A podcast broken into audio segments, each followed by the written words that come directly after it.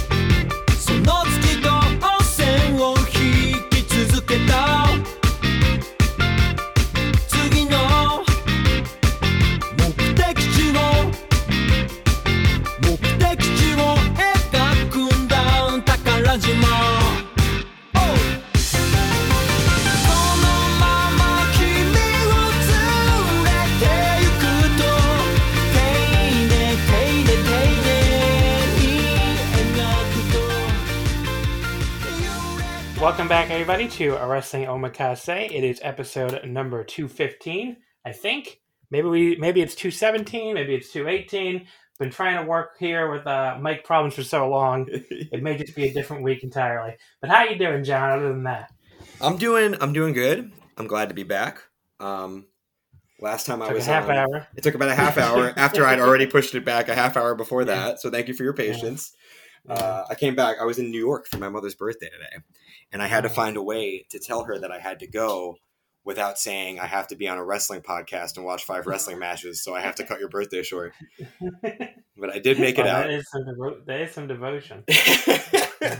we could just move the show back a day if you'd asked me. It wouldn't have been that big a deal. I wish I'd uh, known that, John. but I work at home now. It's not like I, my schedule is uh, fucking jam packed. I mean, back in the day, would that would have been a problem because I used to get home I had that fucking nightmare commute, like an hour and a half each way. So I used to get home at like fucking seven thirty, and I'd never like the last thing I want to do is record a podcast on a weekday.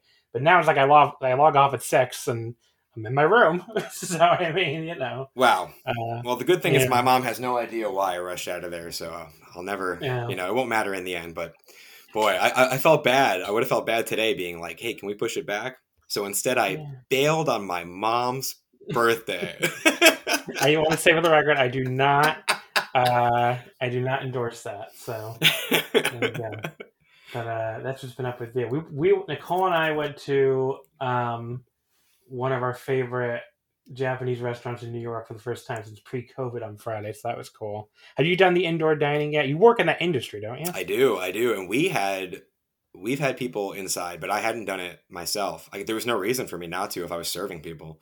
Um, yeah. I did eventually. My my girlfriend's parents were in town, and uh, my girlfriend's dad just kept being like, "We're gonna trust the science. We're gonna eat inside." And I was like, "Hey, you heard him." So, yeah. so I did eat inside somewhere, and it's still strange. I flew somewhere, and that was even. Uh, oh, I haven't done that yet. Yeah. That that'll be September for me. I think it'll be the first time I fly when I go to uh, Nicole and I are going to Lake Tahoe. Oh, that's so, tight. I'll tell you what. Get ready. I was in I was because I thought this whole time I've had the mindset of like, once I get the vaccine, like I'll be comfortable with everything. And then I walked, I landed in LAX, and I was like, "Oh, wrong, wrong, wrong! Not comfortable with this. No, no." yeah, I'm mostly, I'm mostly pretty comfortable. I don't know about the the new CDC recommendations this week about uh not need to wear vaccine. People not we need to wear a vaccine doors. It seems like maybe a li- like I don't know, like three weeks early for that or something. Yeah, and all the numbers are going down, but I, I would have liked to give it like another month. But um, but yeah, I mean, I mean, New York hasn't even done it yet anyway, or New Jersey. Like they, they're, I know, I think Pennsylvania is one of the states that adopted immediately, right? Well, last time I don't know. Last time I was after the CDC thing happened, I was at work and we were serving people, and a health inspector came in and was like, "You need the giant full face, like um like the face visors to serve people and they shut us down serving people inside on the spot. So I don't know wow. if they took it on immediately. Maybe they did later that afternoon when I got out of work. But, but well, there you go. Um, but yeah, so New York and New Jersey, where obviously I live in New York and I go to New Jersey a lot to like visit family and stuff. They, neither state has done it so far, so it really hasn't changed things for me yet, but I imagine they're probably going to adopt that soon. Um, but yeah, we, I just remember we were in the, this Japanese restaurant, which is a, a place by the name of No No No, which is very good if you're ever in Midtown. Um, so we were in this restaurant, and Nicole and I are sitting there, and now we always, um, you know, just I, I guess mostly out of politeness to the staff, like our, our whole thing has been either even for out, the outdoor dining we're doing, but especially indoor dining. If a waitress or a waiter walks up to the table, even if we have our mask down, I try to put them back on, right. you know, to yeah. be like, because it feels like that's only the respectful thing to do because they have to wear them. Uh, we were doing this a couple times, and this waitress finally says, "I'm fully vaccinated," and like puts her hand up and then walks away. And I'm like, why would she say that? Like, it didn't click for me for a second. And then I was like, oh, she's trying to tell us we don't have to fucking reach for our masks to put them back on every time because she either thinks either she thinks either she knows that we're doing it like to be polite to her or even worse she thinks we're doing it because we're scared of catching covid from her. And she which is another way i guess you can read that uh read what we were doing. So yes we stopped doing that at that point. Oh, yeah. we basically took the we basically took that as you're saying please stop doing that. I don't care. Yeah when i, I brought food out to a couple families uh on the later end of this who were like they see me coming and they'd go into like a panic and start reaching over each other to grab their masks. And i had to be like you're making me uncomfortable like, no need. I know. trying to be trying to be nice. Uh, but you know, I feel I feel like we are free, like the she was basically saying, "Stop freaking out. It's okay." But yeah, I mean, it's like I, I, what everybody. I think you know, they, all the stats are coming out. It's like if you are vaccinated, like the risk to you is so fucking low, even indoors. That like, you know, it's really nothing to be worried about.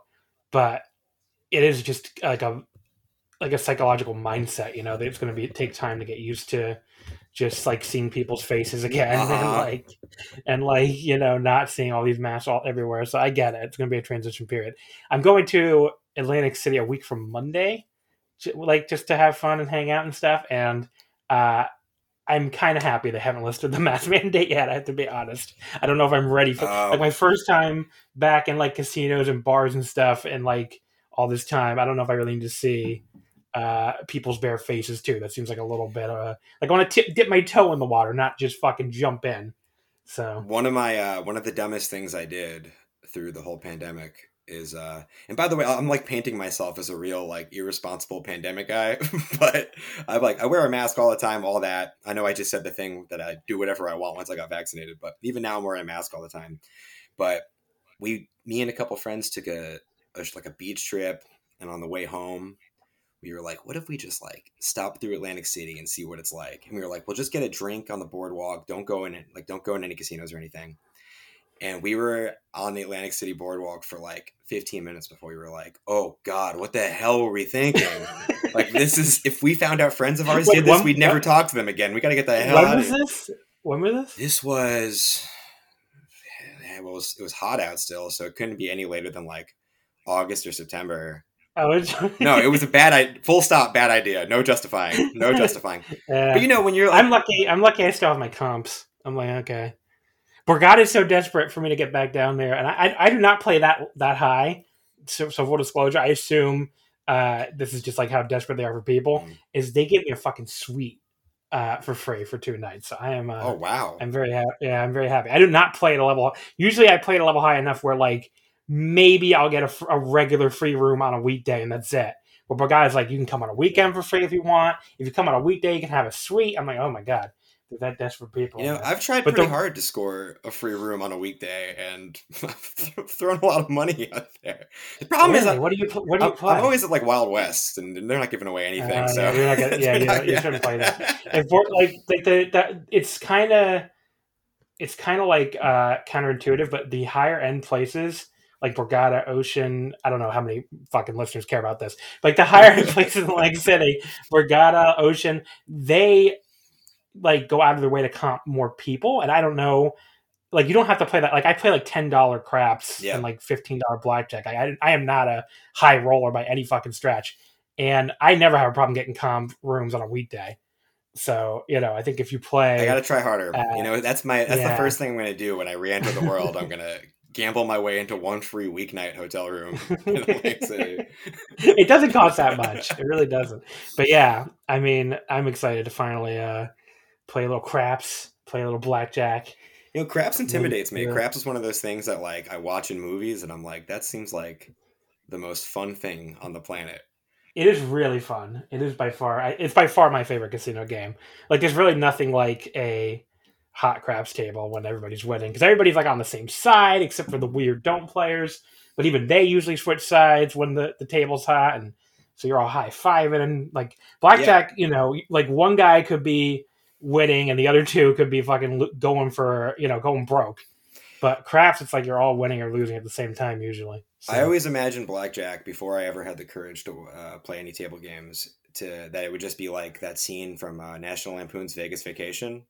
I never uh, seen it. Oh well, it doesn't go well for uh, Clark Griswold, and uh, I was right. That's how it always has been for me at blackjack tables. I've been really. I, I used to do well at blackjack, and I have been like on the unluckiest streak at blackjack. Like I am ready to stop playing the fucking game for the rest of my life because like every single time, I'd say like the last I don't know three or four casino trips, it's like I do good at craps. I even do good at shitty ass roulette, which if you know the odds of roulette, that has like the worst odds of any game I play, and I've been doing fine at that. But blackjack, I sit down with a hundred dollars, I blink and it's fucking gone. Or I sit down with two hundred dollars, I blink and it's, it's like they take my money at blackjack so fucking fast. It goes away really fast. no matter. I lose every because I lose every double, every split. It's just like okay, well I, I have to double this hand, so deer's gonna have twenty one, and yeah, well.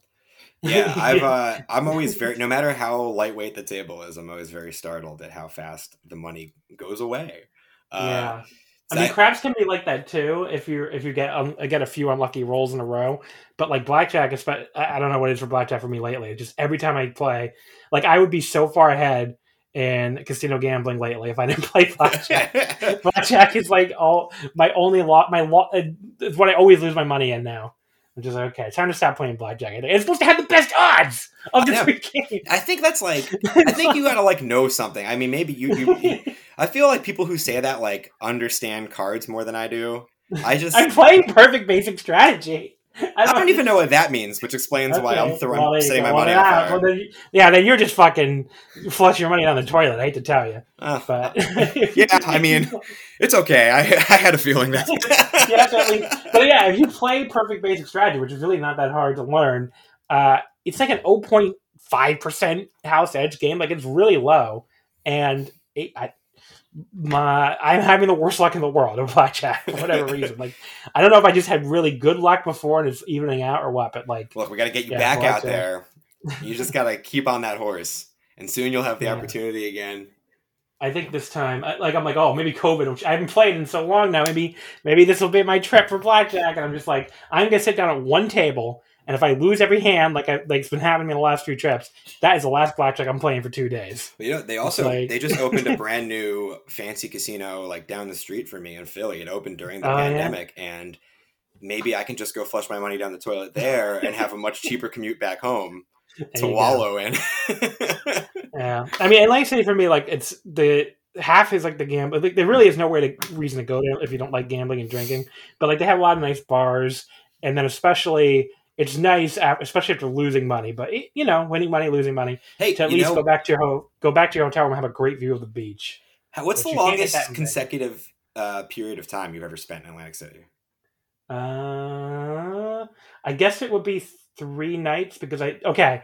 So not three nights just to gamble though, because there's an anime convention in Atlantic City every okay. year, believe it or not. So I go to the Anime Next every year back when anime cons were a thing and we would always go Thursday to Sunday. So I guess three nights would be the longest I ever spent. So usually, if I'm going just to gamble, it's either one or two nights because I don't want to spend that much money. So for me, it just just being there was driving me crazy because my girlfriend and I spent two and a half days in Atlantic City, and we we couldn't just come home because we planned it around. My band had a show in Asbury at the end of the weekend, and after like 36 hours in Atlantic City, I was like, "I'm going crazy. You got to get me out of here." Because like she loves the beach, and you, if you sit on the beach all day, you just listen to that recorded Guy Fieri ad play over and over. You know what I'm talking about? no, not honestly. it was like, like two summers ago, maybe three summers ago now, but I I think it, it lasted as long as that Guy Fieri like sandwich stand was at the entrance of one of the casinos. But I, I was sitting on the beach, and every three minutes, a Guy Fieri audio ad for his sandwich shop would play and I wanted to like pull my hair out. It was like the worst beach experience I ever had. I was like running out of money so quickly. Uh, well, apparently because you're not playing blackjack correctly. I know. I should have just Googled basic blackjack strategy. I remember at one point, like I was walking, I went back inside to grab something, and I was walking back out to the beach, and I just dropped like twenty bucks in a Sex in the City uh, slot machine, and I was like, I've never watched this show once in my life. What the like? What am I? what am I doing? Yeah. What made me there's, do this? there's two things I'm to tell. I'm, maybe I'm educating the listeners here too. There's two things you should avoid in any casino: slot machines and Keno. Those are two things that will take your money faster than anything else in there. So. And Keno is like the worst. Keno is I don't know if you know what Keno is. It's like when you basically pick numbers like you're playing the lottery, except like in real time. The climax to the film, National Lampoon's Vegas Vacation, takes oh, he place. Wins Keno, he wins a Keno, yeah. okay, so Keno, I remember how I said Blackjack has like a 0.5 percent house edge, and you know slots are really bad. They have like a 10 percent house edge. Keno, I believe, has like a 50 percent house edge. It's like oh. five times worse than slots. So I'm just like, okay, don't ever play this. I don't know. No, Keno just like seems so friend... far fetched to win in the, at the moment. Like, There's no thrill there. It never feels good. Yeah. I mean, my friend, I have a friend, uh, my friend Ethan, who always insists that his grandmother could never lose at Keno. That they would go to Vegas as kids and she would like win every single time. I'm just like Ethan. She wasn't telling about her losses or something because it's yeah. just not not mathematically possible for yeah. someone Sorry. to always win a Keno. Sorry, Ethan. Grandma's full of shit. she was not telling you about her losses, which I'm sure were many. But but yeah, so there's your gambling talk, which we somehow spent 15 minutes on. Uh, As a listener, I'm, i would. I wish this wasn't me. I wish I could listen to someone else have this conversation. I would love this. Yeah. um, the other thing going on, I guess, is the start of the hockey playoffs. Which, speaking that dovetails with gambling. I put 50 bucks on the Bruins and 50 bucks on the Panthers to win the Stanley Cup. Not with uh, the website that does not pay me on this network to advertise for them, so I will not advertise you don't get Any of that action? I don't get any of that action, so I am not plugging them. If you listen to any other podcasts on this network, you know which one I'm talking about, but I'm not going to say their site name because they don't pay me. Unbelievable, uh, especially after the, this, the, we're going to earn it. the, the, ball, the ball ad plays the, the whatever the fuck that's coming back soon. They pay me, the, so go go go shave your balls or whatever. But the, the, the gambling site did not pay me this week, so but the gambling site they do not pay me, so I'm not naming them. No, New Jersey has legalized sports gambling, so you know I don't have to use these sketchy sites or whatever the fuck. And you know I just asked my dad to go place the bet for me, which you know I just saw those. I, so both my hockey teams are eliminated this year. Mm. Uh, the Rangers and the Kings they didn't make the playoffs. It's not really a shocker. Although apparently it was a shocker to the owner of the Rangers, who fired the president and the GM despite the fact that no one on earth thought they were going to make the playoffs this year. Well, you know, John, fact, I'm got... a lifelong Knicks fan, so I share the disdain for the owner. Uh... yeah, he usually leaves us. He usually leaves us alone and fucking only bothers you guys. Yep. And now he's like, "Well, the Knicks are great; they're in fucking fourth place, so that's good. That's as good as win the title. Time to fix the hockey team that doesn't need to be fixed because they had a great rebuild going." He's bored now. He has to go fuck with you guys. So. but yeah, it's just horse shit.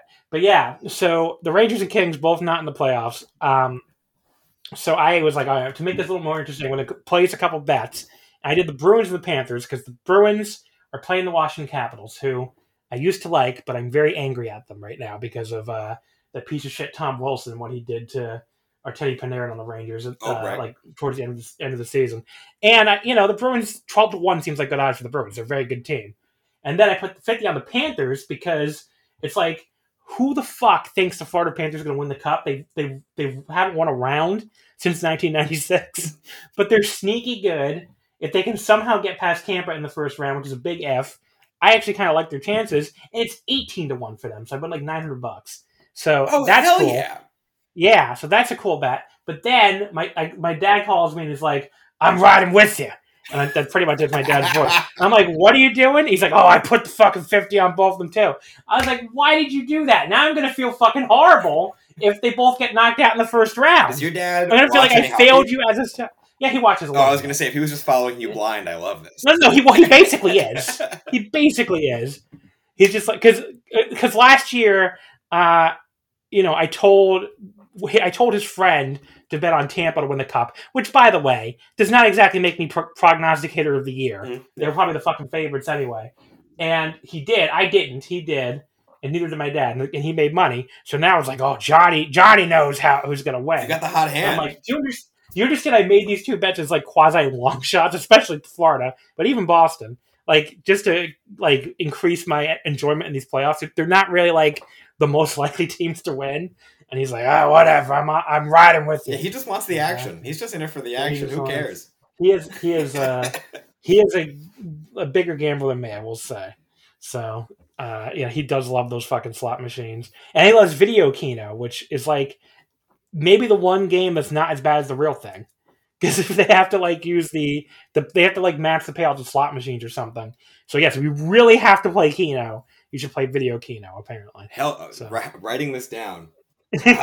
video Keno, got it. no, you shouldn't play that. If you absolutely have to play Keno, Video Keno is better, but you should really stick to like table games and video poker. Like those are the best odds in the casino. I used to sit in convenience stores and play like the New York Lotto Keno on the little TV screen in the corner. you definitely the, shouldn't do that. What do you think of that, John? You have to go to bed. definitely, should, definitely should not do that. But anyway, you like are you like a hockey guy at all or no? No, no. I was when I was. Okay. I got into hockey briefly when the NBA had a lockout when, years and years ago, but it didn't. It didn't stick. I ran out of time for sports that weren't basketball. But I did. Yeah, I did I, win a fantasy league today, so I'm also uh, oh. I'm raking it in. That's good. Yeah, I I've been like I've been a hockey fan for a long time, and I swear, folks, we're gonna get to five matches at some point. Uh, I've been a hockey fan for like a long, like I was a hockey fan when I was a little kid, and then I stopped paying attention to it until like 2007. I want to say is when I got back into it, and it's crazy thinking about like how NBC is going to be done with hockey at the end of the season. Like these playoffs are their last run. So what's the deal? They moved to, even then, they were only on like the the NBC Sports Network, right? Or were they on? So okay, so when I started watching, Comcast and NBC were still two separate entities, mm-hmm. and the NHL had a cable deal with Comcast, who either had just rebranded Outdoor Life Network to Versus, which that was what that was called okay. for a while, and they had a broadcast TV, deal at NBC. So those are the two TV deals they had coming out of the the famous 0405 lockout that wiped out the whole season. Right. So they have both those TV deals, and then at some point Comcast buys NBC. I don't remember exactly what year that was. I want to say 2010 sounds right to me in my head 2010 2011 yeah, and then they rebrand versus as nbc sports network and uh, the nhl signs a 10-year deal with them basically making nbc sports and, and, and nbc you know broadcast their exclusive home for like 10 years so now it expired. First, they signed with ESPN for half the deal, and then I think everybody that happened like back in January, and I think everybody kind of thought NBC was going to take the other half of the deal.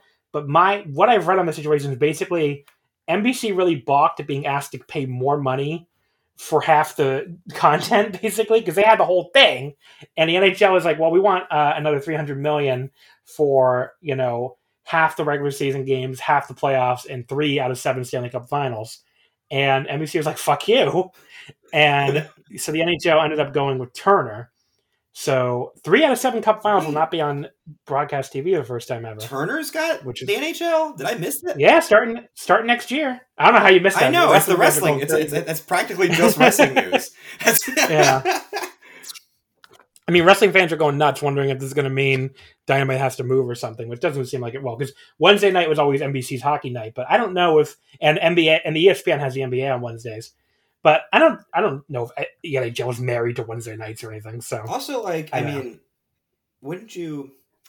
I guess if you paid for it, you gotta you're you gotta you know serve it properly, but wouldn't you prioritize Dynamite over regular season NHL uh, hockey? I don't know. I mean, the ratings are better, are but the, the, ad revenue, the ratings are better for AEW, but the ad revenue is better for the NHL. Okay, uh, yeah. so I think that's how it works out. But yeah, the NHL, you know, where where the NHL is going to disrupt AEW, I think, is where the AEW gets disrupted already, which is the playoffs, because now because now Turner's going to have to schedule the NHL and the NBA playoffs at the same time. You know, even though they only have half of both of them, but They'll now probably get bumped off Wednesday like every week. During the playoffs. Yeah, right? that's what I, I think. I think during the playoffs they're going to get preempted like every week. That's what I, I do think that's going to happen. So I guess we'll have to wait and see. But you know, but that'll be starting next playoffs, not this playoffs. So this playoffs is the is the last ride with NBC, and it's just really wild to think about how basically you know, they, they NBC has had hockey my entire adult life, and now it'll be like, uh, you know, I mean, fucking, you know, what, twenty five years or whatever the fuck. No, fifteen years, not that long. Yeah. Uh, I'm not that old. yeah, fifteen years, and you know, like 2006 to like you know 2021, and yeah, now they're they're not gonna have hockey anymore. Just kind of crazy. I don't know if I've watched a hockey game that wasn't on the MSG network in in 15 years. Probably. That's funny because I always watch. I, I, yeah, I definitely because I always watch the playoffs and the playoffs. Oh, I do watch the playoffs sometimes. Yeah. Yeah, because like the playoffs are always on NBC, NBC Sports Network, CNBC for some reason. But just always kind of funny. It's like all these ads for like, oh, our normal programming and the prime time, uh, fucking what what the hell is that show that Mark Cuban's on? Shark Tank. Uh, Shark Tank, yeah, thank oh. you. Not not a show to watch, I have to say. But yeah, he's like, oh, Shark Tank, and I'm like, why? I, do, why do you think like me, the hockey fan, coming to watch your hockey game, the stupid network is gonna be like, yeah, I'll be tuned in next week for Shark. And I'm the one putting on my daily eight hours of Shark Tank on CNBC and, and disappointed that I have the NHL playoffs.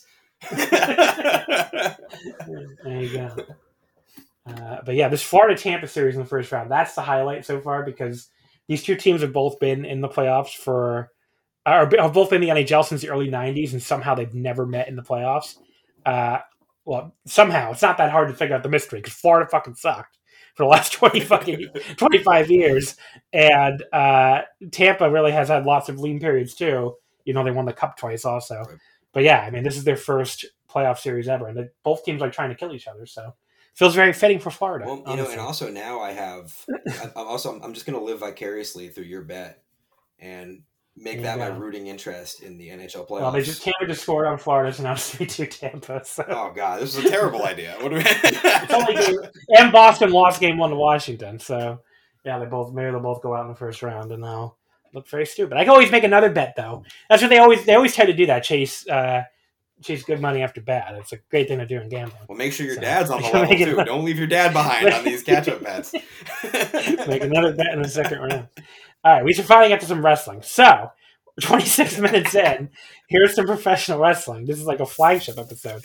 Uh, we're going to talk about five matches uh, one, two, three, four, five, because basically you were. So I asked you to come on this weekend to discuss New Japan Pro Wrestling, Grand Slam in Yokohama, and All Japan Champions Night.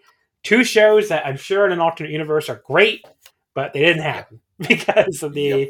the new state of emergency in Tokyo, uh, which got extended as many people thought it would. So I was like, hey, do you want to come do a five matches instead? And you were like, yes. So that's what we did.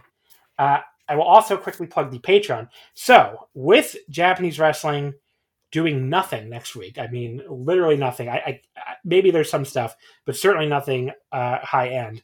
I am taking a week off from doing the podcast free feed or Patreon for the first time in probably a million years. Uh, I'm still going to do audio on the Patreon. We're doing an awesome one match series right now at Tanahashi versus Naito. Uh, watching all those matches in order, all the ones that made tape because there are actually a bunch early on that didn't make tape, or not that they made tape, but there's no footage because they're not in New Japan World. Are you up to the five minute match find, yet?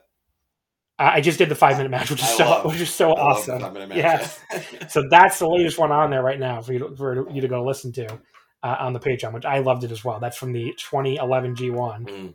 Mm. Um, but yeah, so that will be we'll still be doing that. So it's not like I'm taking time off and doing audio completely.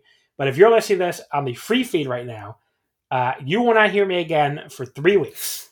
Because next week I'm taking off completely. The week after that, the last week in May, uh, I will be doing a Patreon exclusive episode uh, with returning guest Joey Bay, and we'll be doing a Best of the Super Junior final retro roulette. Since end of May, early June is usually Super Junior time, so we'll be picking uh, five random Best of Super Junior finals. So that should be a lot of fun. So if you want to hear that, you have to sign up for the Patreon. If you want to hear me at all, and after 26 minutes of bullshit, how could you live without me? Uh, you have to sign up for the Patreon. Otherwise, it'll be three weeks from now uh, when I'll be back on the air. And I can't tell you what the episode's going to be about. I haven't planned anything for June yet. Kind of have to figure out if Japanese wrestling is going to be happening in June. You know, uh, it looks like it will, but who the fuck knows at this point? Uh, but yeah, so June will be back on the free feed three weeks from now. Uh, if you want to hear me in the meantime, again, Tanahashi versus Naito, every match in order. We're doing two of those a week. Uh, they've been a lot of fun to do already, and you know we'll be getting into all sorts of cool stuff. I mean, the next one I'm, I'm doing is uh, the title match from 2011, which I'm excited to go back and watch. Uh, that'll be probably on Tuesday, so that'll be probably be coming out on the Patreon then, and then we'll be doing you know like I said two a week, so those will continue. Uh, but yes, no episode at all next week. Patreon exclusive episode, Best of Super Junior, uh, Retro Roulette in two weeks, and then we'll be back here on the free feed in three weeks. So if you want to hear me talk, which if you don't, I don't know why you're listening to this right now, uh, it's patreon.com slash wrestling omakase. Only $5 gets you all of our audio, plus everything I've ever done, which I've done, you know, one match series on Tanahashi and Okada, all the all those matches in order, all the Naito Ishii matches in order, uh, matches submitted by patrons, and we get all sorts of wacky shit. I mean, I've done everything from uh, Takeshita versus the Blow Up Doll Yoshihiko DT. I've done Battle Arts matches. We did this match a couple weeks ago uh, from the Futen promotion that was just insane to talk about. Like, have you ever seen Shibata do those shoot headbutts? They did like 15 of them in a row. It was just like yeah. I don't know how these people didn't kill each other, but yeah. So that that was so really really crazy. So all sorts of stuff is on the Patreon. Plus every Tokyo Dome main event in order. We got all the way up to 95. Uh, we'll be restarting that whenever New Japan announces their next Tokyo Dome show. So again, all that stuff is up there right now. G1s, champion carnivals, all sorts of shit. Patreon.com slash wrestling omakase, $5 a month. Uh, I dare, I dare say it will be the best $5 you spend. Ooh. So, they, I mean, what else are you spending $5 on? I don't know. Like, like fucking $5. It's like, I don't even think you can get like a Starbucks for that. That's anymore. not even the minimum bet on the Sex and the City slot machine. there you go. Uh, so let's get these five matches. Your first pick was a match by the name of uh, Daisuke Masaoka and Violento Jack from the November 13th, 2017 Freedom Show. The event is called Heel Don't Think 2017, which might be the best like recurring show because I, I was scrolling through these shows on IWTV, which I always forget that they're on there. Although they don't seem to have anything recent. It seems like it ended in 2020 before they like there's like a certain amount of time. Like they just added some newer stuff, but there's some. I think it's like a, a year has to pass. Well, it's already 2021, so I don't know. But they, they do keep adding oh. stuff, but there's some gap that has to pass. I see. I see. Um, but yeah, so this show, I mean, I was scrolling through the show and I'm like, oh, there's Heel Don't Think 2018. It's apparently a whole series of Heel Don't Think. Oh, yeah. Shows. My favorite is, what is it? I think there's one that's like, We Love Freedoms. it's like, yeah, we hell yeah. um, so this was the main event of this show from Korakuen Hall a glass board and no canvas ring death match for the King of Freedom's world title. Uh, Masaoka was the defending champion here. Why did you pick this match? This legitimately might be one of my favorite matches of all time. And I didn't really uh, like actively follow Freedoms till a little later after this when Takeda takes the belt from Jack. Um, so I recently went back and like you know watched the prior couple years before that because I I dig Freedoms a bunch. And this match, like no one really Violento Jack's been in the um he's been in the tag team that's had that had the tag belts for like almost two years with Mammoth Sasaki and it's also mentioned, by the way, he's an actual luchador. Yeah, like he's not a he's not a Japanese wrestler, which I had no idea until I looked him up because I was like, wow, this guy owns him. And look up more about him. It's like, oh, he's Mexican. That's yeah, cool.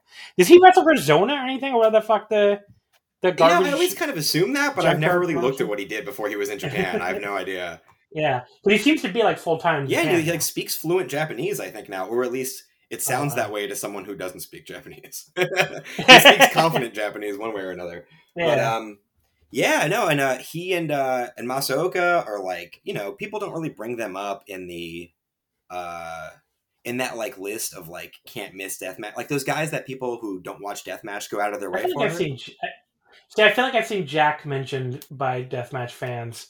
I don't know if I've ever seen Masaoka, but I think they they deserve to be in that like that tier of guys that people who don't watch deathmatch respect, like Kodaka and Takeda and Kasai like I think like these like to me I see deathmatch as like this spectrum where there's like dudes like Kobayashi who are just gross out who can't wrestle at all, and like on the other end is like I don't know like Takeda who could do anything and and be one of the best wrestlers in the world, and like these two are like right in that sweet spot where they're like way closer to Takeda, uh, I think, and. uh yeah, this match rocks, and, and and Jack doesn't do a lot of cool. He's been in the Freedoms like tag team division, which, as you could probably imagine, Like, isn't that stacked or uh, or can't miss? You know.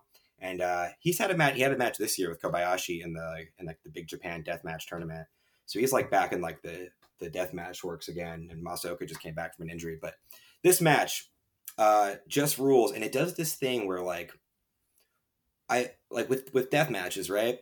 Uh, to me, all that like glass and blood and crap, it's just another way to like escalate a match if you don't just you know use it for shock value alone. And I think this match escalates like so perfectly, like picture perfectly. Like we're going to talk about a Bret Hart match later, and I think this match like times its escalation just as perfectly as that Bret Hart match does. Yeah, I mean these two both like they, they are both just seem like good wrestlers who happen to do death matches. Death matches, you know, which um you know they do some like. Oh, by the way, so I don't know. I don't know if uh, this is a normal thing. I've never seen a match like this with no canvas, and just seeing them on the wood which is you know just see a bunch of wooden mm. boards basically is really jarring. I have to say, like it's like what? oh fuck? yeah, and I love um, that you have. If yeah. you look at uh, Toru Sugiura, who's the champ now, is like running around replacing the boards as they knock them out of place. The whole match, he's like trying to slide them back into place so nobody gets hurt. And uh, like watching yeah. them flop up like that. Like I can only think of. I mean, I'm sure there's a ton, but I can only think of one other big match like that. There was a, there was a Takeda Kasai match the next year that was like the same thing with like boards flopping everywhere. But yeah, and that's the thing too. You know, you always hear wrestlers talk about like how that canvas is like deceiving, and it really just feels like you're taking bumps on wood, which is like another really cool thing about the trick of just lifting the canvas. It probably doesn't even feel all that different, but it looks brutal. Yeah. And you know, like the they do a really good job in this match. They they start out some chain wrestling, which I always get a kick out of. I always get a kick out of watching deathmatch guys do that in a deathmatch anyway, but somehow it's even cooler just on the wood, like doing chain wrestling yeah. on the wood. That first sequence is uh, so great. Yeah. And then, you know, the then they like they tease for a little bit like what the first slam on the wood will be. They build up to it pretty nicely. Like there's a there's a spot where Jack almost hip tosses Daisuke coming off the ropes, but Daisuke man- manages to land on his feet. That was really cool. But then Jack finally does give him this big scoop slam on there. Um, but yeah, there's all sorts of cool stuff. The only thing, um, you know, there was a really sick spot like right before the part I'm about to bitch about, where uh, Jack does this huge DDT, like leaps off the second turnbuckle to drive Daisuke's head first onto the exposed wood yep. on the apron. That was such a sick spot. The only thing I didn't love about this match was I thought the crowd brawling and stuff seems really tame compared to the rest of the match. Like, oh, here's Jack sending Daisuke's head into the east sign as per tradition. Uh, you know, it got pretty dull for me from the time they were crowd brawling until they like first got back in the ring. Just felt like there wasn't much happening, especially for a yeah. death match. But after that, it really picks. Up. Well, right after that, that that sequence. So when I sent it over to you, uh, I hadn't watched it in ages. And the first time I watched it again was about, I don't know, two hours ago. And they do the crowd brawl, and you know, the crowd brawl is a drag. And then they get back in, and it's immediately followed by like the worst looking surfboard. Uh, and when that sequence is happening, I was like, oh no, is this match actually not good? Was I? but it, it, picks back up right after that. I, know, always, I always have that fear when I, I pick a match I haven't watched in forever. I'm like, uh-oh. Uh but yeah, Daisuke does this really big Asai moonsault to Jack on the floor. Very nice moonsault. Um, there's this like spot where Daisuke like pulls some light tubes out from under the ring. Jack starts trying to do a dive to the floor. He gets hit with the light tubes in Dice that Daisuke's holding in midair just he starts throwing through the ropes, but he no sells it, uh, bounces back on the ropes and does a perfect tope con hilo to Daisuke on the floor anyway. So that sick. was amazing. I have that written down, like I have that sequence written down part for part in, in my notes here. So good, yeah. Yeah. Uh, and then Jack hits like this light tube assisted Uranage of sorts, and like you know Daisuke just like falls down the light tubes as he lands. That gets a very close near fall. Uh, and then Jack sets up a glass board with a bunch of beer cans glued to it, which I don't know what that was about, but that was cool. Uh, he peels back like a whole bunch of the boards. He sets the beer can glass board up in their place, and then it gives Daisuke a fucking package pile driver through it all the way into the bottom of the in, into the bottom of the ring. Absolutely. And you know what insane. the best part is? Right before that, uh, they have this sequence where they struggle that ends in the superplex on the on the corner there. Um, and like that whole sequence is like so intense and nothing like I always have a hard time watching people do that like struggle on the turnbuckle because it always looks so cooperative to me no matter how good they are. I thought that sequence looked so great and when Jack finally gets the superplex uh uh, Masaoka's back's already been bleeding so much, and he lands on a little bit more glass. And when Jack is going to set up the piece of glass with the Coke cans on it over the hole in the ring, uh, Masaoka rolls over and he just leaves this gnarly puddle of blood like right in the middle of the ring. And like that's what's like he's rolling around in his this newly formed puddle of blood while you're waiting for Jack to set up the next spot. It's it it's so good. Yeah. Uh, Jack then he brings Daisuke back in the ring, but somehow Daisuke kicks out. I was like, okay. Uh, he then counters a military press by Violento Jack into a double knee to the face in midair. Like that was first of all, that would be an amazing spot for any human beings to do in a wrestling match at all. But for these two guys to do it after everything they've done, you know, they just went through a fucking hole in the ring through glass. They're bleeding profusely, and they're like, "Yeah, let's do this perfect counter." Like that could have gone wrong uh-huh. so easily, and they managed to pull it off perfectly, despite both being covered in blood. Uh, that was just amazing, and it gets another two point nine count. Uh, Daisuke then gives Jack a shining wizard that sends him through the hole. That was awesome. He gives him a meteor off the top rope to Jack, standing the in the hole. I saw that in the ring. I like put my hand over my heart and gasped. I've never seen anything like that before. Yeah. That was like that's like the moment for me when he does the meteora into the hole. Oh, it's, it is crazy. And then back in the ring, he gives him a swine, continuing the Shima tribute, I guess, and then goes up for another meteora but Jack blocks it by holding onto him and then just fucking drops him with a power bomb, breaking more boards in the process. Uh, he covers like this was a really stiff power bomb. He covers but only gets a one count, so he just slaps in the face over and over again. Daisuke comes back with headbutts. Suddenly, like a fucking uh, you know, I don't know, like a strong style match is broken out here. Jack no sells, hits a huge kick and a lariat for yet another near fall. He finally hits another package pile driver on the boards, and that's the pin. Uh, amazing finish. I love that just like started just doing fucking slaps and lariats and stuff. That was so great. Uh, match absolutely fucking rolled.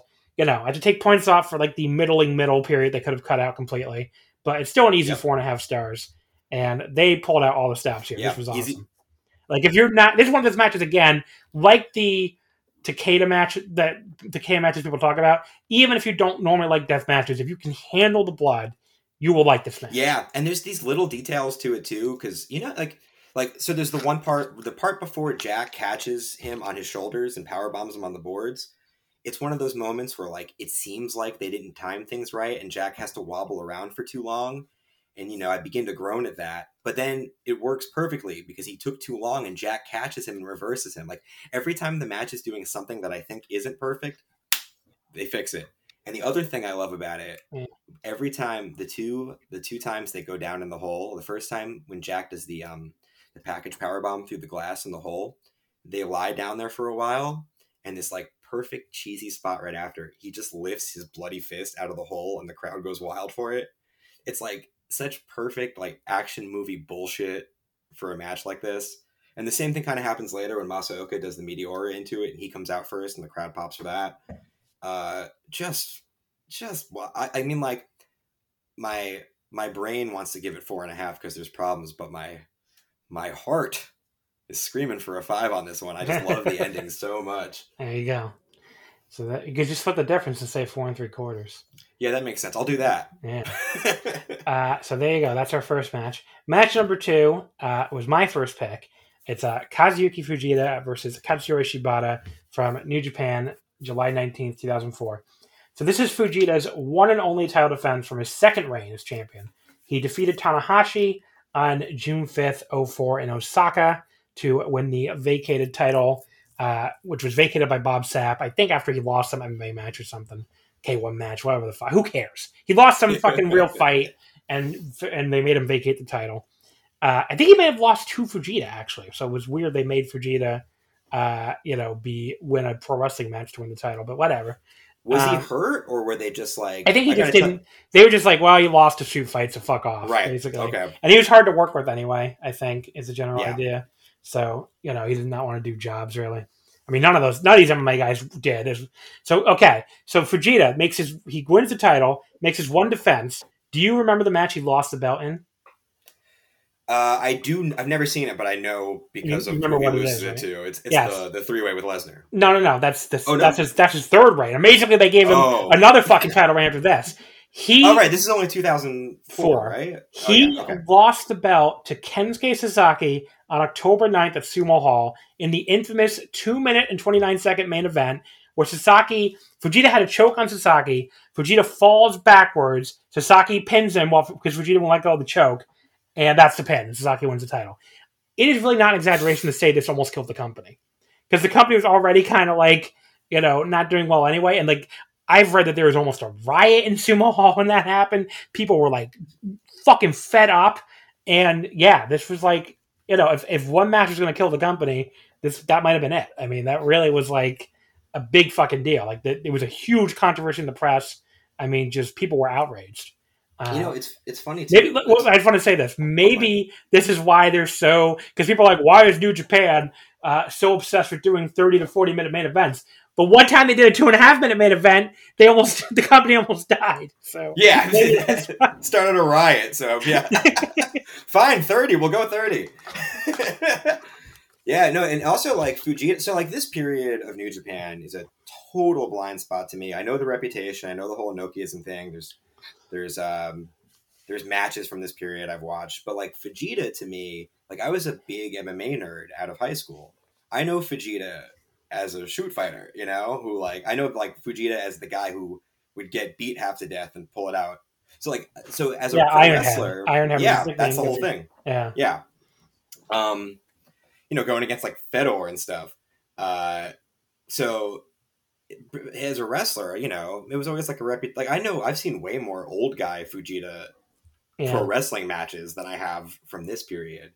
Because um, it's funny because in pro wrestling he doesn't do that at all. He just like he doesn't sit take a ton of punishment when he just kills people in pro wrestling. No, it's a, it's the total yeah. opposite. Yeah. And also like when you look back at what like people he beat in MMA when he's young, he's the only people he's beating are the other pro wrestlers who aren't supposed to be there. Well, that's not true. He's got a couple good wins. He beat like Mark Kerr. Um, but yeah, no, I used to like I used to be like super. I got into MMA like in the dying days of Pride, and I was like obsessed with finding old Pride DVDs. So yeah, that's like what Fujita is to me. Yeah. But in the middle of that reign, there's this awesome fucking match with Saburo in July. But yeah, I mean, like that. This reign uh, was, you know, ended really, really badly because Fujita didn't want to lose a real match, so that's what they did to get out of it. And they're like, "Here you go, buddy. Here's the title again." And, then he loses it in that three way match where you know, Lesnar pins Chono instead of him, which, you know, compared to this, that's uh, no big deal, I guess. But. I think his first reign, his first reign, he vacates it. So he never got pinned for this title. Well, no, he, okay, he did get pinned. He gets quote unquote pinned, but he never got like really beat, you know, for this title. It was like the first reign he vacates it. The second reign he f- falls himself down, choking the guy in two minutes, and the third reign he lo- he doesn't get pinned in the three way. So he's always been this way. This yeah. I mean, the job he did for Sugiura was like the cleanest job of his career. I mean, I love Fujita. Don't don't take this as me bad mouthing Fujita, but he that's part of his lore is he he does not want to do jobs in wrestling matches, which is you know fair enough. I honestly think we need more people that need that don't want to do jobs because in a lot of ways, modern wrestling is too boring when it comes to that because everybody's willing to put everybody else over, and it's like, come on. I think about that sometimes. Like, would we give a shit about these Fujita matches if he was willing to take losses on a regular basis? Exactly. I mean, I, I, I don't know. There's too many wrestlers who are too willing to lose to everybody. It's like I don't, I don't like. We need more, more selfish wrestlers. There you go. Yeah, yeah. The the, the, the, the, the, most lauded period of wrestling is when everyone was an asshole and a dirtbag. Yeah. Let's bring that back. Exactly.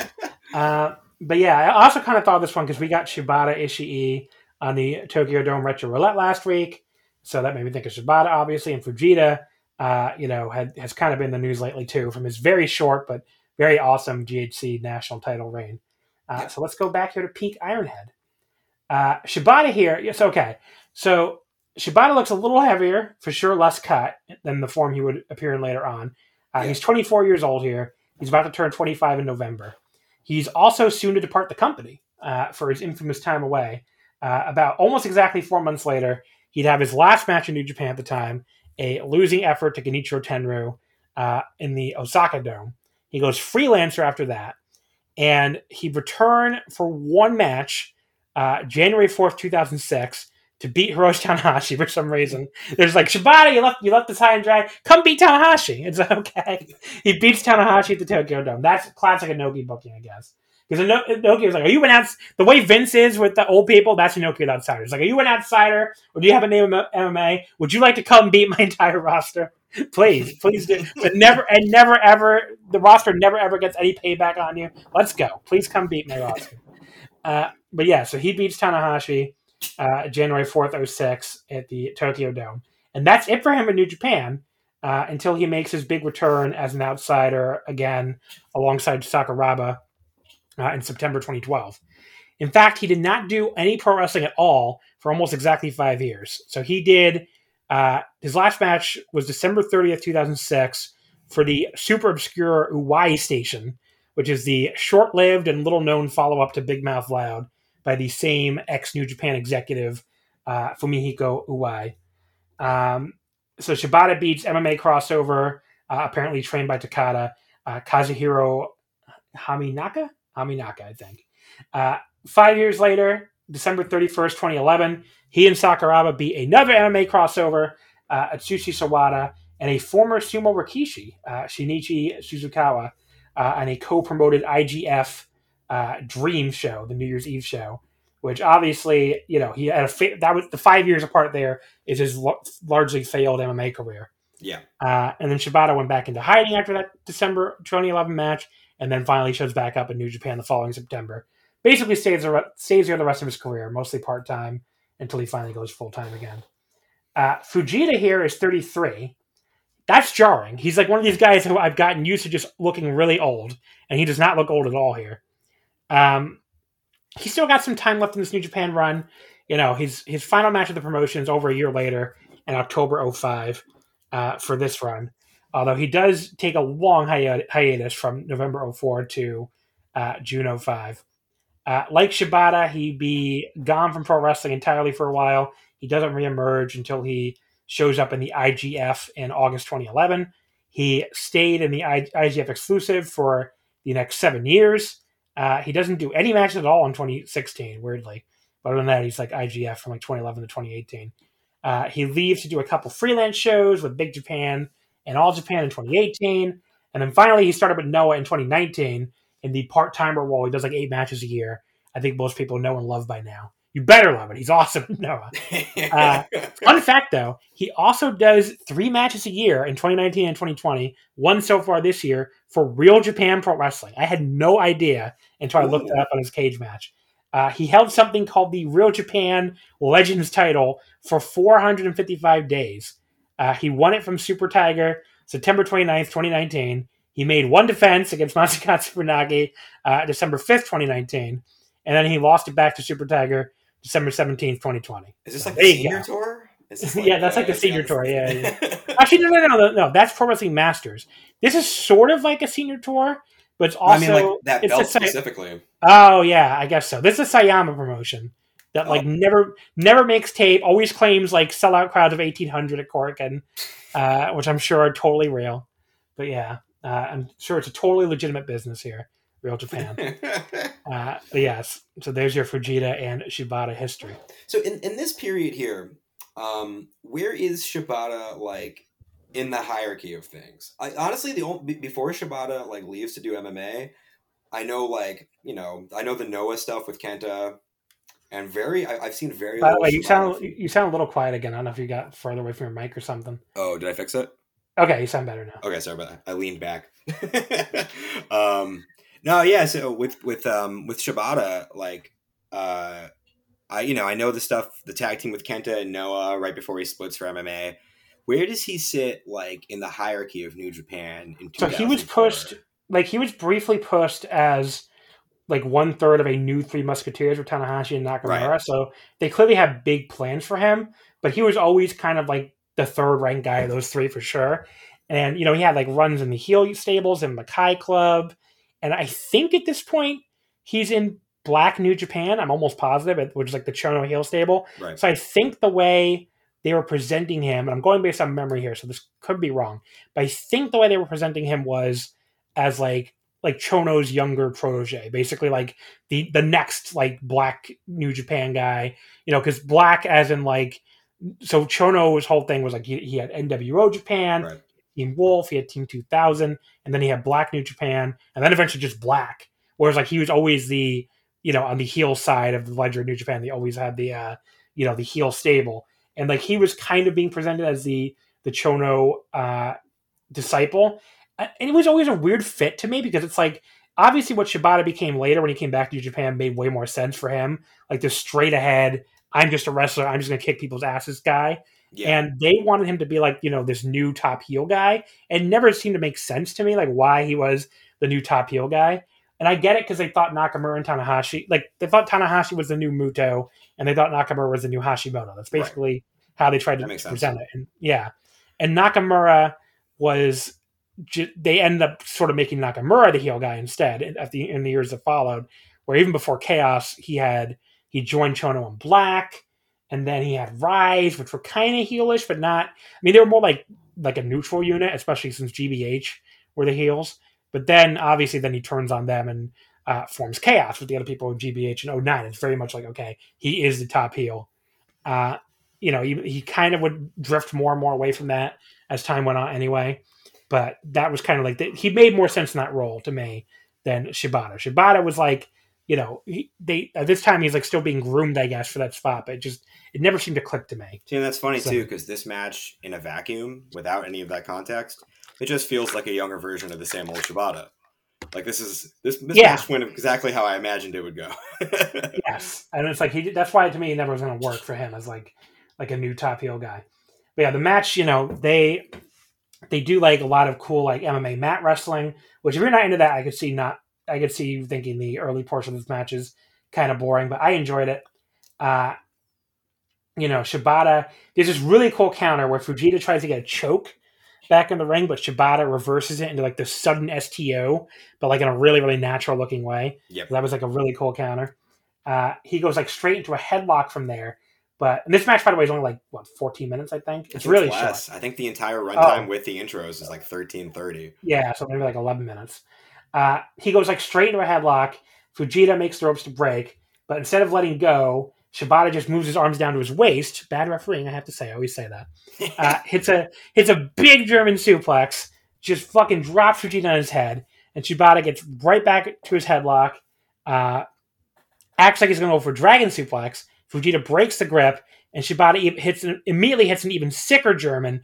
This time, really drops him right on his head uh, reapplies the sleeper again. Such a sick sequence. And then he hits this running PK for a two count. Then just kicks Fujita right in the head again.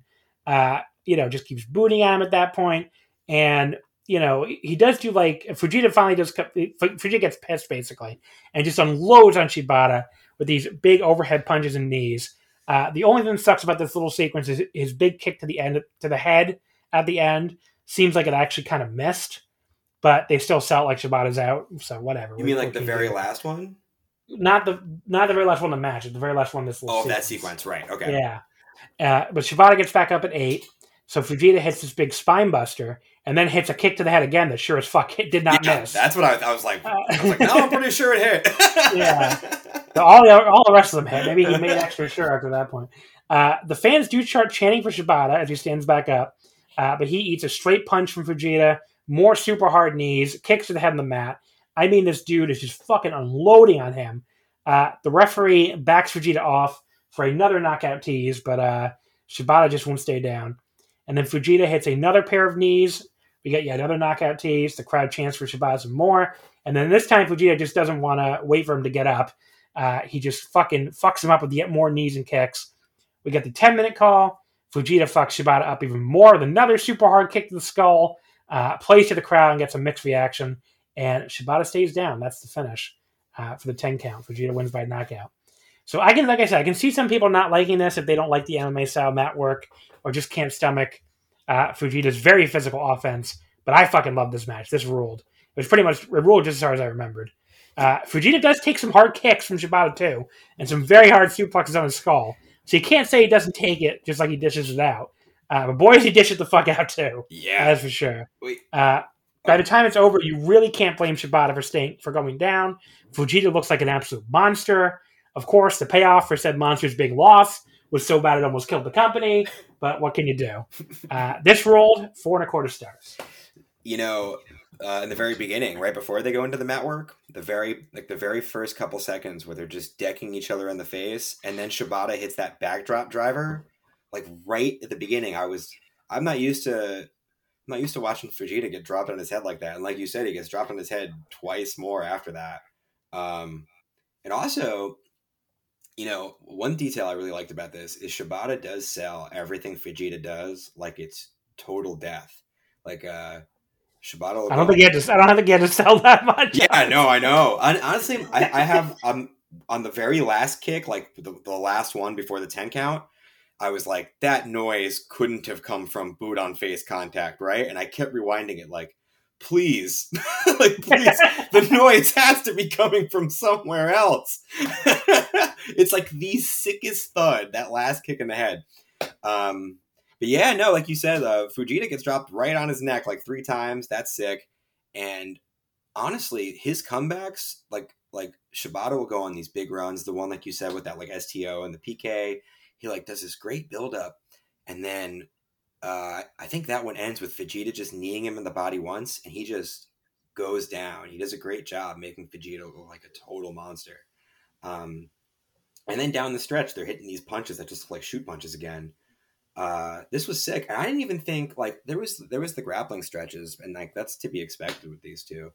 And I had really anticipated them being a lot longer than they were. A lot like once this gets going, it is a snuff film. Uh, I'm probably in the same like four, four and a quarter range. This was sick.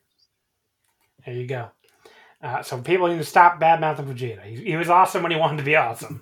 but he didn't want to be awesome, he put a sleeper hold on and laid on the mat. So yeah, All right. So match number three was your second pick. So, oh boy, uh, Chris Hero, Necro Butcher, and Super Dragon versus Samoa Joe, Adam Pearce, and BJ Whitmer. Uh, the ROH versus CW tag, April 22nd, 2006, uh, from the 100th show in Philadelphia. So when you first picked this, you asked me if I was here. And I was like, ah, I think so. But you just put it as the ROH versus CW tag. So I did not think of what the actual match was. And then I looked at the participants and saw Super Dragon's name. And I was like, oh, yeah, of course I was there. This is the fa- infamous Super Dragon tries to pull me over the barricade by my hair show, uh, which I've told that story on here a million times, but I guess we'll tell it again. Uh, so during the course of this match, which is just, this crazy brawl, uh, Super Dragon had kept first of all, you can see me in the fr- in the front row if you look here. I'm, I was honestly like, wow, I was skinny 20, 15 years ago. So this, you're like, this is probably the absolute skinniest I was in my entire life. No one should ever have to look at themselves on video 15 years yeah. ago. It's not right. yeah, and I was like, this. So I'm like, I'm, I'm, I'm like 19. I'm 19 years old here, and I'm looking at myself. Uh, you know, with this, I have first of all, my hair is dyed black instead of brown, which uh, I always like cringe when I see that from back in the day. I'm the skinniest I've ever been, which you know just made me be like, well, I got to lose some weight. Uh, but yes, and you know I'm standing there in this like black and white striped shirt for some reason. like, why am I wearing a collared shirt to Ring of Honor? I don't understand why why I did that. Uh, like I must have had wrestler shirts. Like, what? Did I think I was too cool for that? At this point, I don't really understand. Yeah, you were dressed to the uh, nines for that crowd. Yeah, it was really. Did you, did you did you see me in the audience? Did you? So you there's it? there's one show I think I messaged you about like back when I first yeah. watched it. I've only ever spotted you very clearly once, and you're fucking with Jay Lethal. Uh, oh. You're like getting Jay Lethal's face at a different show. This one I was going to ask. There's a part where people are blocking someone in the crowd. Is that when Super Dragon was fucking with you? I think it might have been. Okay. So Samoa Samoa Joe, the way you can see me on camera very clearly is Samoa Joe, especially if you know what Quinlan looks like. Because Quinlan, so I showed Nicole this uh, this match. You know, she just to show see what I you know here's me on tape from 15 years ago, and she was like, "Holy shit, Quinlan looks exactly the same." I do not mean that as an insult to Quinlan. I would.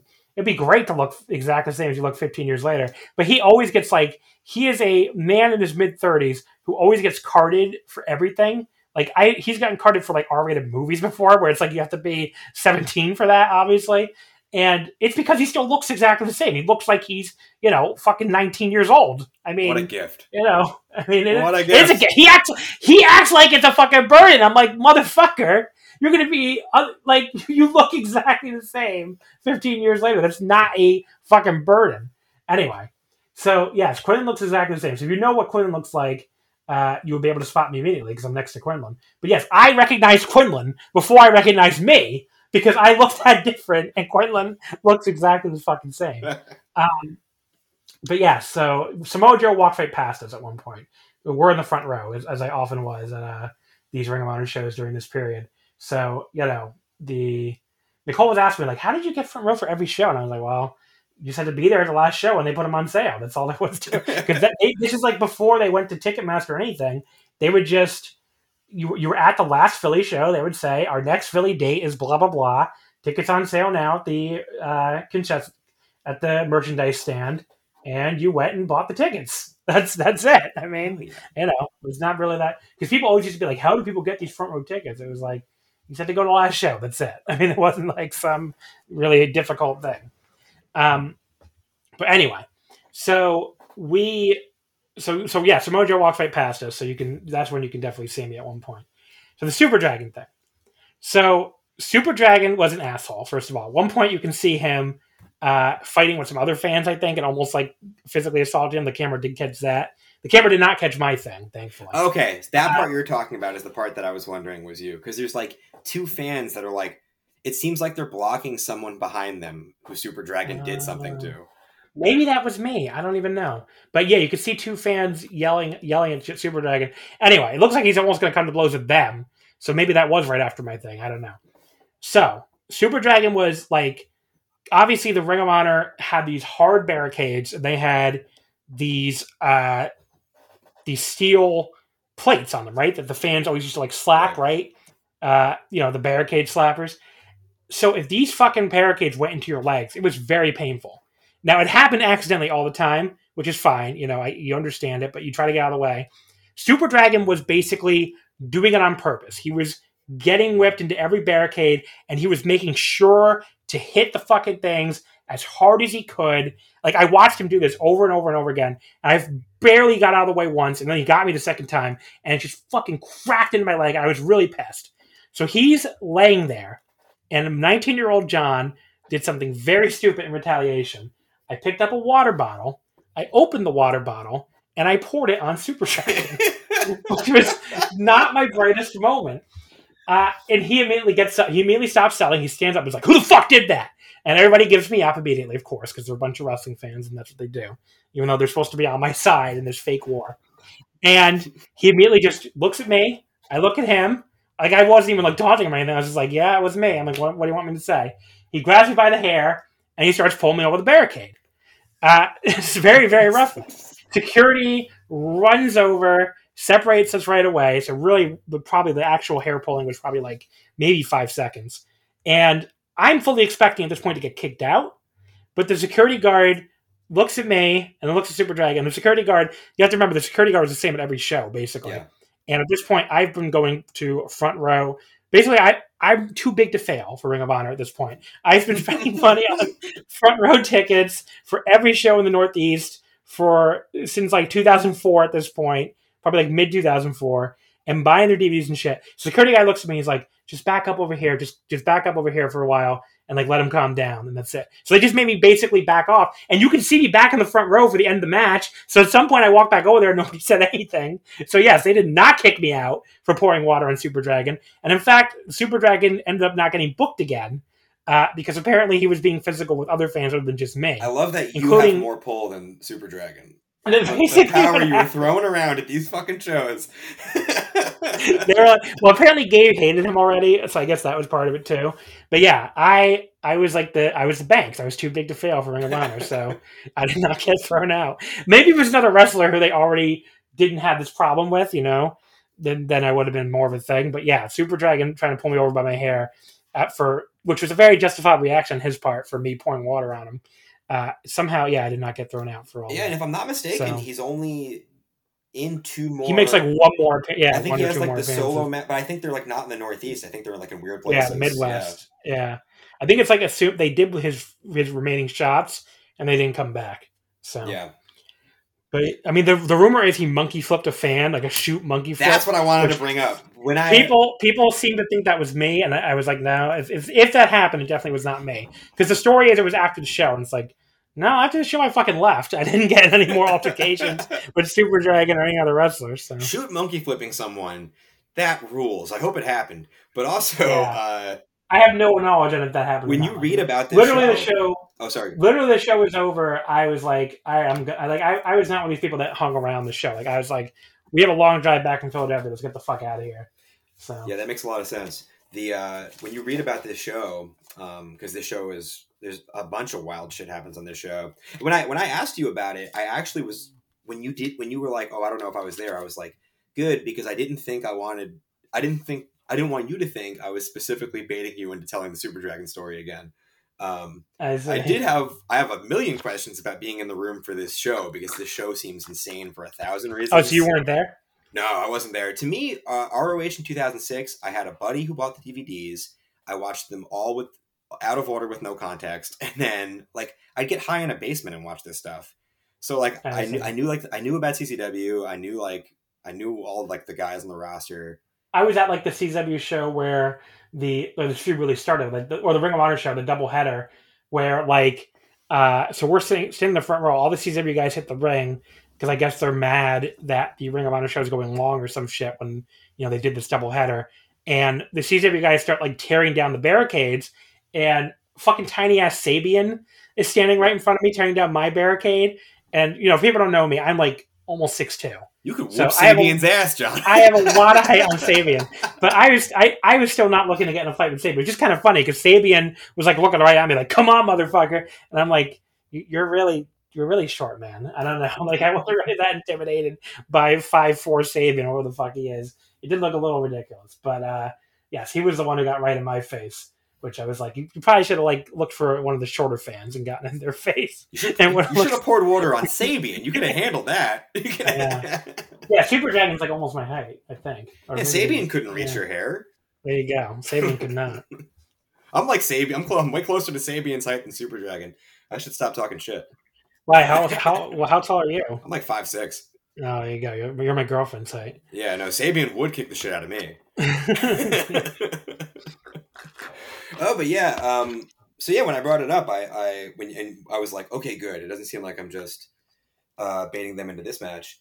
But uh, the thing is with that, with that, when you read about this show, every write up about this show has some version of the story of Super Dragon, like of them hearing Super Dragon beat someone up at the show. And I don't know if they're talking about like whatever happened with you or the the blown up story about someone getting monkey flipped after the show, but reading these, I've, I've always been like, is that the John thing they're all talking about? yeah, I mean, it's very, it's very active. Like he beat me up. It, it's definitely not me because, like he, like I said, had hold my hair for five seconds. Security pulled us away, and that was the end of it. I mean, yeah. we never. There was no other physical altercation. So, you know, he, if he did, if he did something else with fans after the show, I couldn't tell you. Like I said, I I left the moment the show. I like to imagine as soon as the cameras went off, Super Dragon just went out and beat the crap out of everyone he could see. The yeah. uh, the other thing too is like like I said, like when I was watching, my awareness of ROH in 2006 was like distant from like internet wrestling conversation. It was hanging out in like a buddy's basement. And then a few years later, when like I understand, uh, you know, you go back and you watch all the big matches because I, I I got back into like nerdy wrestling talk and you watch all like the big moments with a little more context, but still not real context. And more recently, in the past couple years, I've watched every CZW and ROH show from that year in order, alternating between them, and all like these things that are put that are like held as a as like the common opinion for like the peak moments of this feud in that year in context i think are all like wrong like i think the first Danielson Nigel match is better than the unified one. And I think this is better than the Cage of Death match. I think this is like the best match of the whole year. This match is amazing. It's so I will say I when I was watching this back on tape, I don't know if it's because I was there, but it didn't hold up for me as much as I thought it would. Yeah, because it's like okay, you're like it's just like so much camera cut, camera cut, camera cut. It's like Ring of Honor 2006 production to me has a really hard time keeping up with this to the point where it does start to drag a little bit for me. Where it's like okay, I get it. They're they're crowd brawling. It's just like maybe I just become really. um I don't know, like really, like crowd brawling has been really like overexposed to me over the past 15 years or something. But I mean, I still thought it was great, but it didn't connect with me on like one of the best matches ever kind of level. You, but, you know, like they do the like as an actual like uh like the, the action as the actual like wrestling goes there's not you know much to to toy with here but the way so many moving parts like connect in this match like the way they know they have joe and necro to play on like the way they use Joe in this match, Joe's like out of the feud after this match. Joe's used as like a bait and switch twice after this. And in this match, they use Joe for everything. Hero is so willing to look stupid with Joe the whole match. Uh, and then like Did the Joe Necro match happen yet, by the way, at this point? So the, the Joe Necro 05 match happened. Okay. And then the 06 one is a bait and switch for Homicide Necro, which is like my favorite match of all time. um and uh, and that's it. Like that's all Joe. Joe's Joe's only in the feud for the rest of it to be the bait and switch for Homicide Necro, and then he gets hurt and pulled out of the cage of death match. Um, yeah. And they use. He's him. on his way to TNA too. Yeah, well, he's already in TNA, but I mean, he was like on his way to not being a Ring of Honor guy really anymore, just being TNA guy. Yeah, he starts really taking it easy in Ring of Honor, like during yeah. essentially during this match, and like. Yeah. Whitmer is so down to he does so much dumb shit with Super Dragon in this match they go back to CZW and he gets his head stomped in on a chair again by Super Dragon. They have like practically a death match a few shows later. Uh, this is the only time Adam Pearce is cool, like ever. this match. They, the, the, this, by the way, start this video file starts off with the uh, Cornette Zandig uh, debate, which boy did that segment not hold up. No, like, uh, uh like okay, Cornette's representing ROH. He just rambles about old school Philly wrestling forever. Zandig tells him to shut the fuck up. And despite the fact that he's apparently as big of a, a MAGA chud on the planet as there is right now, I still had to agree with him. Because it's like, buddy, just Cornette really did need to shut the fuck up at that point. Then Cornette does kind of start like ethering him and make him look like an idiot because he's just way faster on his feet than Zandig is. Um, and you know the CW fans and the bleachers. I like the CW fans do a much better job during the match representing themselves. I, I a CW fan have to tell me more. CW fans didn't actually like Zandig, right? Well, I because they, they, they did not react for him during this promo most of the time at CZW like they, shows that year. Zandig is still he's like taking command of like storylines fall apart and just become Zandig coming out and taking them over and he gets huge reactions. He main events the actual Cage of Death show that year. Um, I was going to ask that too. Like, I was going to ask how, like, that CZW side of the room, like, were they actually was, was it actually like almost an equal amount of CZW fans there? It didn't seem. It was like, like it. they basically they basically had the bleacher. They had their own side of the bleachers, which did have a lot of fans, but like most of the fans on the floor were all Ring of Honor fans. So like you would see a few CW fans, but they so like basically the, the two bleachers maybe cancel each other out. I think there are probably still more Ring of Honor fans, but then the floor was all Ring of Honor fans almost, like very few CW fans on the floor. So that basically, even if there was the exact same amount in the bleachers, the floor would have tilted it to Ring of Honor. But yeah, because I was like during this segment especially, uh, the CW fans I felt like got really drowned out hard by the Ring of Honor fans. So Zandig gets booed out of the building a lot of the time the ROH chants easily overpower the brief CZW chants, and it just adds to the feeling of Cornette like destroying Zandig here verbally. Uh, you know, Zandig does finally get a good point in when he points out the Smoky Mountain had plenty of hardcore shit too, and Cornette does finally get flustered at that point and has to resort to dropping homophobic slurs. Brutal, brutal. Uh, won't even won't even censor repeating them. I can't even yeah. pretend to almost repeat them. and then it devolves into two of them yelling back and forth to the point where I can barely make out what they're saying, combined with the you know the production with no uh, you know direct feed to the microphones or whatever the fuck. Yeah, you know what Zandig um, says that I love though. Uh, Cornette goes like, "I got a locker room full of guys who would never come work for you," and Zandig. He's like, "Oh, twelve of them are on best of the best." Well, first he goes, he goes, you know, uh, everyone in that lo- half that locker room came from CZW, and Cornette says, "Well, they would never go back," and he goes, they're all coming back next month, you stupid motherfucker. yeah. For best of the best, yeah. Yeah, it's great. That was that was really good. But yeah, Zandig, uh, just but yeah, by the end of it, like between the bad audio and all the crosstalk, it's almost unwatchable. Uh, and then Zandig finally calls out the CW boys to the ring to thankfully bring an end to it uh, before Samoa Joe's music hits to bring their team out. Uh, so yeah, this is like you know just a total wild brawl all over ringside. I just think it doesn't hold up as well for you know there's there's parts of it that dragged to me watching sure. it back. I think it worked better in the building for sure.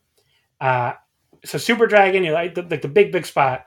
Super Dragon gives Whitmer a psycho driver through a table off the apron. That was a ridiculous bump, obviously. Uh, Zandig after that shows up in the ring. Joe goes right after him, but Hero cuts him off, so Zandig can throw some truly horrible punches.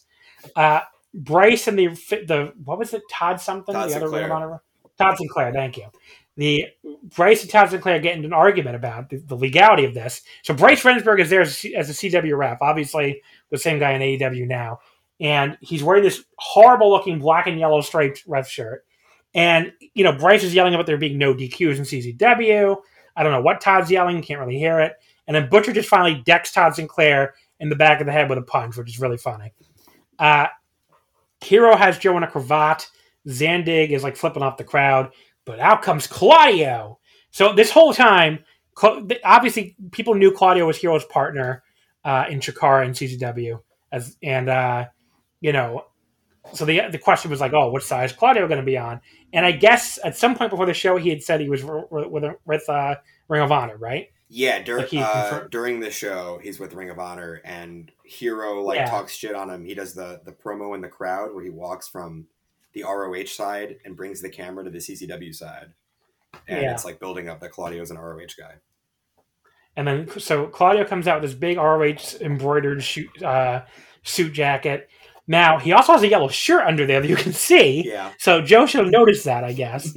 it's like bright yellow. Uh, but yeah, so basically, Joe holds Hero for Claudio to bounce off the ropes. And indeed, uh, Claudio blasts Joe with a European uppercut the moment Joe runs in. Uh, and that's it. So he and Hero hug. Uh, Pearce tries to make the save. The ROH fans chant for Homicide, who's still a heel at this point. He wouldn't make this big face turn for Ring of Honor for a little while longer. Uh, and then Hero and Claudio give Pearce some wacky double team move, and Hero pins him with a win. It, it, was an awesome and ballsy move for Gabe to book this that way, I will say. The Ring of Honor fans definitely were not happy. I remember being in the building being like, oh, these fuckers. And having really? the CZW side to escape through is such a cool closing image, and Joe's staring at them. Like, all these yeah. pieces just fit perfectly into place for that finish. And the, the CZW guys all lead through the crowd. Joe in the ring, he's in the ring with an incredibly bloody Adam Pearce. And Joe tells him to hit CZW's music, which fucking sucks, by the way. The oh, yeah. theme song. It's oh, like yeah. we're trying to rip off the ECW 90s theme song, but make it as shitty as possible. Which the ECW theme song already sucks, but this is even worse. Yeah, it's uh, not cool. But yes, Joe says hit CZW's music because it's the last time you ever hear it again, which is a great line. Uh, but there you go. You know, it doesn't have the same feeling for me as being there live 15 years later. Uh, I totally get why some of the fans in the building started chanting match of the year at the end. That's also a very dorky thing to do, by the way, because you're supposed to be mad as a Ring of Honor fan that the CW won. You're not supposed to be fucking chanting match of the year, you fucking dorks. anyway, uh, watching it back now, I don't see how you can go. I, it was like I, I went four stars. You know, it's awesome. It still comes across as an awesome brawl, and there's some incredibly sick and bloody spots. But like, it also kind of drags just watching them constantly cut between cameras, and it's hard to tell what's going on sometimes. Like to me, it's the ultimate example of a you had to be there match. You know, but it was a fun trip down memory lane. Though I definitely get that because I definitely am not. I'm normally not into you know big crowd brawls this match they recreate this match on like three other shows after and it's a nightmare to watch uh, after after this one. But this one like part of it too is the crowd is like nuts the whole time and it's like to me that it was so engaging watching all the reactions like the at one point like joe's walking through the crowd and you hear one guy get close to him and yell find super dragon. Find super dragon and kill him now. And there's like that and like the way like uh also, Super Dragon, like I imagine if Super Dragon pulled my hair, I'd be like, that guy sucks and he's an asshole. But as someone just watching, no, no, no I think, yeah. whoa, I think Super Dragon oh, fucking. no, you know, and I've said that you called him an asshole. I've I said that he he is an asshole. Totally. But I think I think he fucking he's an awesome fucking wrestler. I mean, I've never I've never come on this show and buried Super Dragon as a wrestler because just because he pulled my hair one time 15 years ago. I mean, he's a he's a great fucking wrestler. Oh yeah, well I was about to call. I just wanted to to soften it in case there was any uh, bad blood because I was about to say, no, dude no, is the star. I mean, look, I fucking match. poured I I poured water on the fucker's head. What was he supposed to do? I mean, he shouldn't have been fucking. He, I mean, look, he was trying to provoke a response. Dumb shit, nineteen year old John gave him a response, and then he tried to, and then he tried to pull me over by my hair. I mean, it's it is what it is. I just and, and I love how every time like crowds actually mad at him. If that wasn't the thing that happened with you in the corner, then someone else is super mad at him and then he just gets in the ring. He's got this like deceptively big belly, and he's just like holding it out and flipping off the crowd. Then he psycho drivers Whitmer through that table. He takes the exploder on the chair. Like I've never seen a guy give so few fucks for a half hour straight as Super Dragon in this match. Uh, I don't know. I, I, I, it was so like the crowd being like molten hot. The way it comes off the rest of the show. These CZW guys being like eventually they're just on every show and it's not as fun to watch them. So in the context of watching this in the order of all the other shows, like it's so cool. It's yeah, like this is the peak, right? It's this is really to me this is the peak. And even by the time Cage of Death happens, like if you watch, I remember being I remember being sick of it by the time Cage of Death happens. And even just watching them all in order, if you watch the CZW shows that are happening at the same time, CZW like disowns the feud. They uh they go like at one point on commentary at this at whatever show happened at about the same time as the Cage of Death match, they go, "Yeah, ROH says they're fighting with us, but they have Nate Webb. Nate Webb hasn't worked here in a year and a half." Like they say that on commentary because um, Nate Webb's in the CZW team uh, on the CZW Cage of Death match, but uh, on the ROH CZW Cage of Death match. But on this one, like it's all peak. It's like the first time uh, like Necro Butcher's doing like the shoot punches to somebody in a in an ROH ring. Uh, I love it. I don't know if I can like call it a five star match because it's there are parts that like aren't that fun to watch. It goes on for a half hour, but it's shockingly engaging to me for like that whole half hour. I'd go at least like four and a half something on it. Even rewatching it now, knowing everything that happens, I was like, up, oh, still rules. so who's on the CW team in that cage death match? It's like Nate Webb, Necro Butcher. I think Eddie Eddie Kingston's in it. Um, Eddie Kingston, he's not in the rest of the feud either. He shows up for Cage of Death. Yeah. Um, Hero Claudio. Is that everybody? How many? That might be everybody because I think it's five, right? Maybe there's another one. No, yeah, it's maybe it's, it's five. Did we say five? That's Hero Claudio, Necro, Webb, and Kingston. Kingston. Yeah, that's the five. Yeah, yeah. So anyway, so that was cool to relive, I guess. But let us uh, move on to match number four, which was my second pick: Hiroshi Tanahashi against Hiroki Goto uh, from New Japan, May 3rd, 2009. I just kind of wanted to relive the days when it was still theoretically possible to think Hiroki Goto could win the IWGP Heavyweight title. And we were also kind of just talking about this period, this time period on the uh, Tanahashi Naito one man series, which again, patreon.com slash wrestling omakase, only $5. Want to hear lots of stuff. I mean, I did a lot of stuff about, uh, you know, this period of New Japan. But yeah, this was Goto's third shot at the IWGP title in his career. Uh, he lost to Tanahashi on November 17th, 2007 at Sumo Hall. He lost to Keiji Muto in All Japan on August 31st, 2008, again at Sumo Hall. That was after his shock G1 win. Uh, and then he was like, I want to take my title shot as fast as possible. I'll go to All Japan to face Muto because Muto was champion while still being in charge of All Japan at the time. And he lost, of course. That I remember being like, everybody being like, what the fuck? He wins the G1 and he goes to All Japan to try to be the conquering hero to get the belt back and he just loses. Wait, that happens. Like what the fuck? That happens during the the Muto title reign where he drops it to Tanahashi. Yeah. Oh, I didn't even know that match happened. yeah, that was in All Japan because oh, it was in All Japan. All Japan. Right? Yeah. Yeah, it's in All Japan.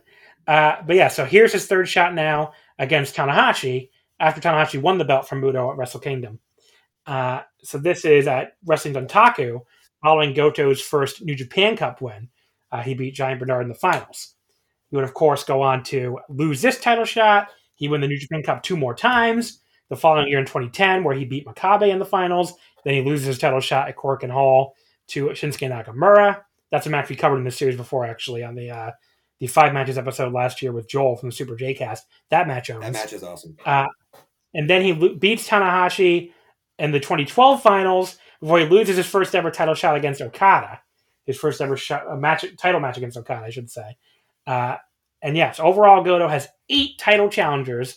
Besides the ones I just mentioned, he also lost to Tanahashi at Dominion 2011. Uh, he lost to Okada two more times.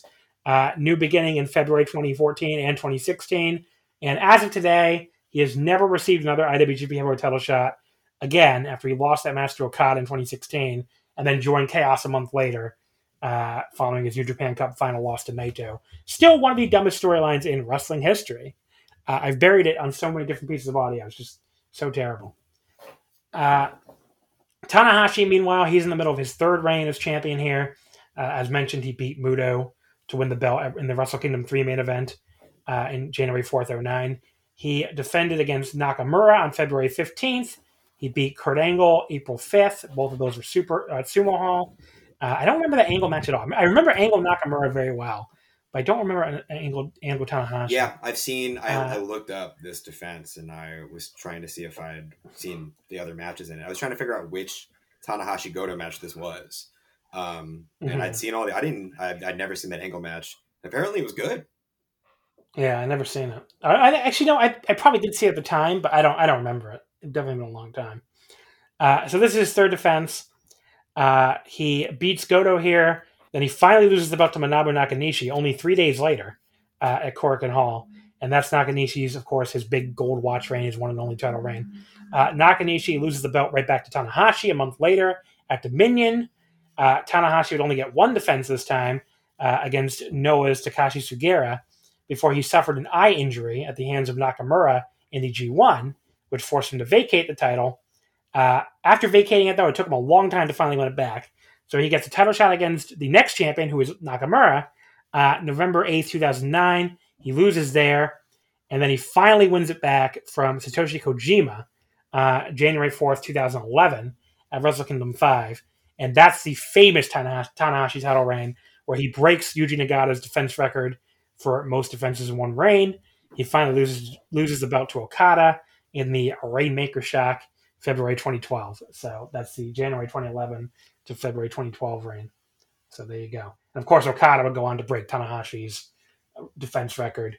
And now the records are all wiped out. So I guess the, I guess the defense record is now one. all of this was imaginary. yeah, defense record right now, the World Heavyweight title is one for Will, Will Ospreay. Uh, there you go. So we start here with Goto. Audio. Have you ever seen this match by, by the way before? I guess. So I, I, I, I actually I open so everything in in the circle of Nakamura, Tanahashi, and Goto, like before the Tanahashi 2011 run, kind of all blends together for me. And I actually had to open Grapple to see if I'd ever watched this, and I, I had. but I didn't. I didn't remember it. I was gonna say this match is like right in a period where like watching Tanahashi in this era um, and I would say like until like maybe partway through the 2011 run, feels like putting on like an episode of an old comfortable sitcom you like. Like they all mm-hmm. they all mm-hmm. kind of blur. It's a model. It's a great model. I love I love all these matches. But like you know, I'm just like oh this, and I, I'm I'm like calling what the next thing is going to be. But I don't know if that means I remember the match or if I'm just like that's what big mm-hmm. Tanahashi mm-hmm. matches were like in 2009 2010. Um, right. But yeah, I will say it's always so weird to see him in black instead of white now. Yeah, but so used to him in the white.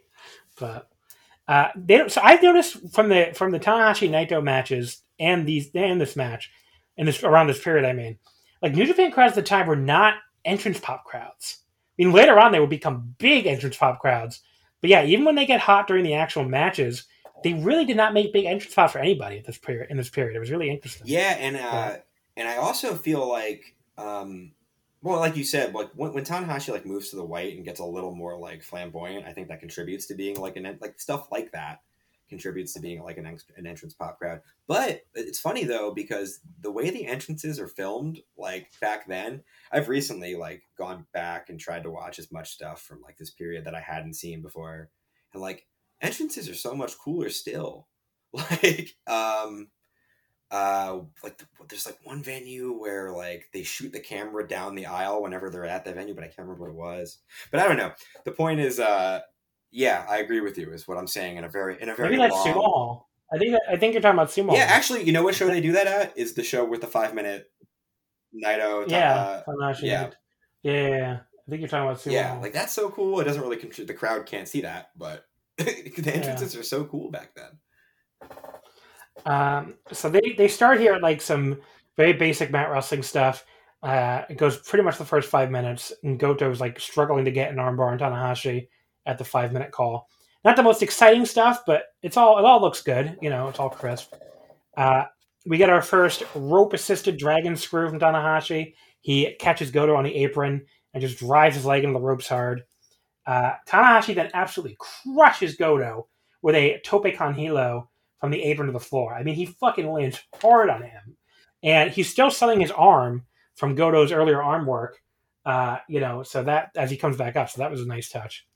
Um, back in the ring later on, Goto gets like this nice diving elbow drop off the top on Tanahashi. It, it's weird watching this match. Tanahashi's wrestling style in this match is very similar to wrestling style nowadays.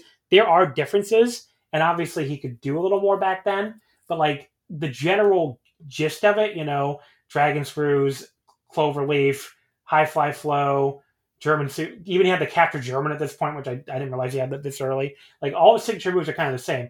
Goto wrestles nothing, nothing like. like. Nothing like, like zero. He does. When's the last time you remember Hirooki Goto doing a fucking top rope elbow drop? Well, actually, a nice elbow know, drop. I was gonna say he still does that. Um, you know, okay. I know why. I, I love that. Goto's elbow drop because it's the most non-athletic. He does it the same way Kojima does it, and they both. It, yeah. It's like lunch pail. I'm. I don't give a shit. I'm just trying to hurt this guy. Elbow drop. I love his elbow drop. He does it a lot more back then. You know, I think he only does it in big matches now. Yeah, and like he he doesn't have the GTR yet. He doesn't have a ton of stuff. He just got the Shotenkai, I think, which he barely even uses anymore. And yeah, he doesn't have all the GTRs. He doesn't do as much as many lariats. Like he really is not in like the hard hat, you know, hard hat lunch pail Ishii style yet. Like I think most people would associate with him now. He's much more like I don't know, like he's getting there, but he's also much more like he does more mat work.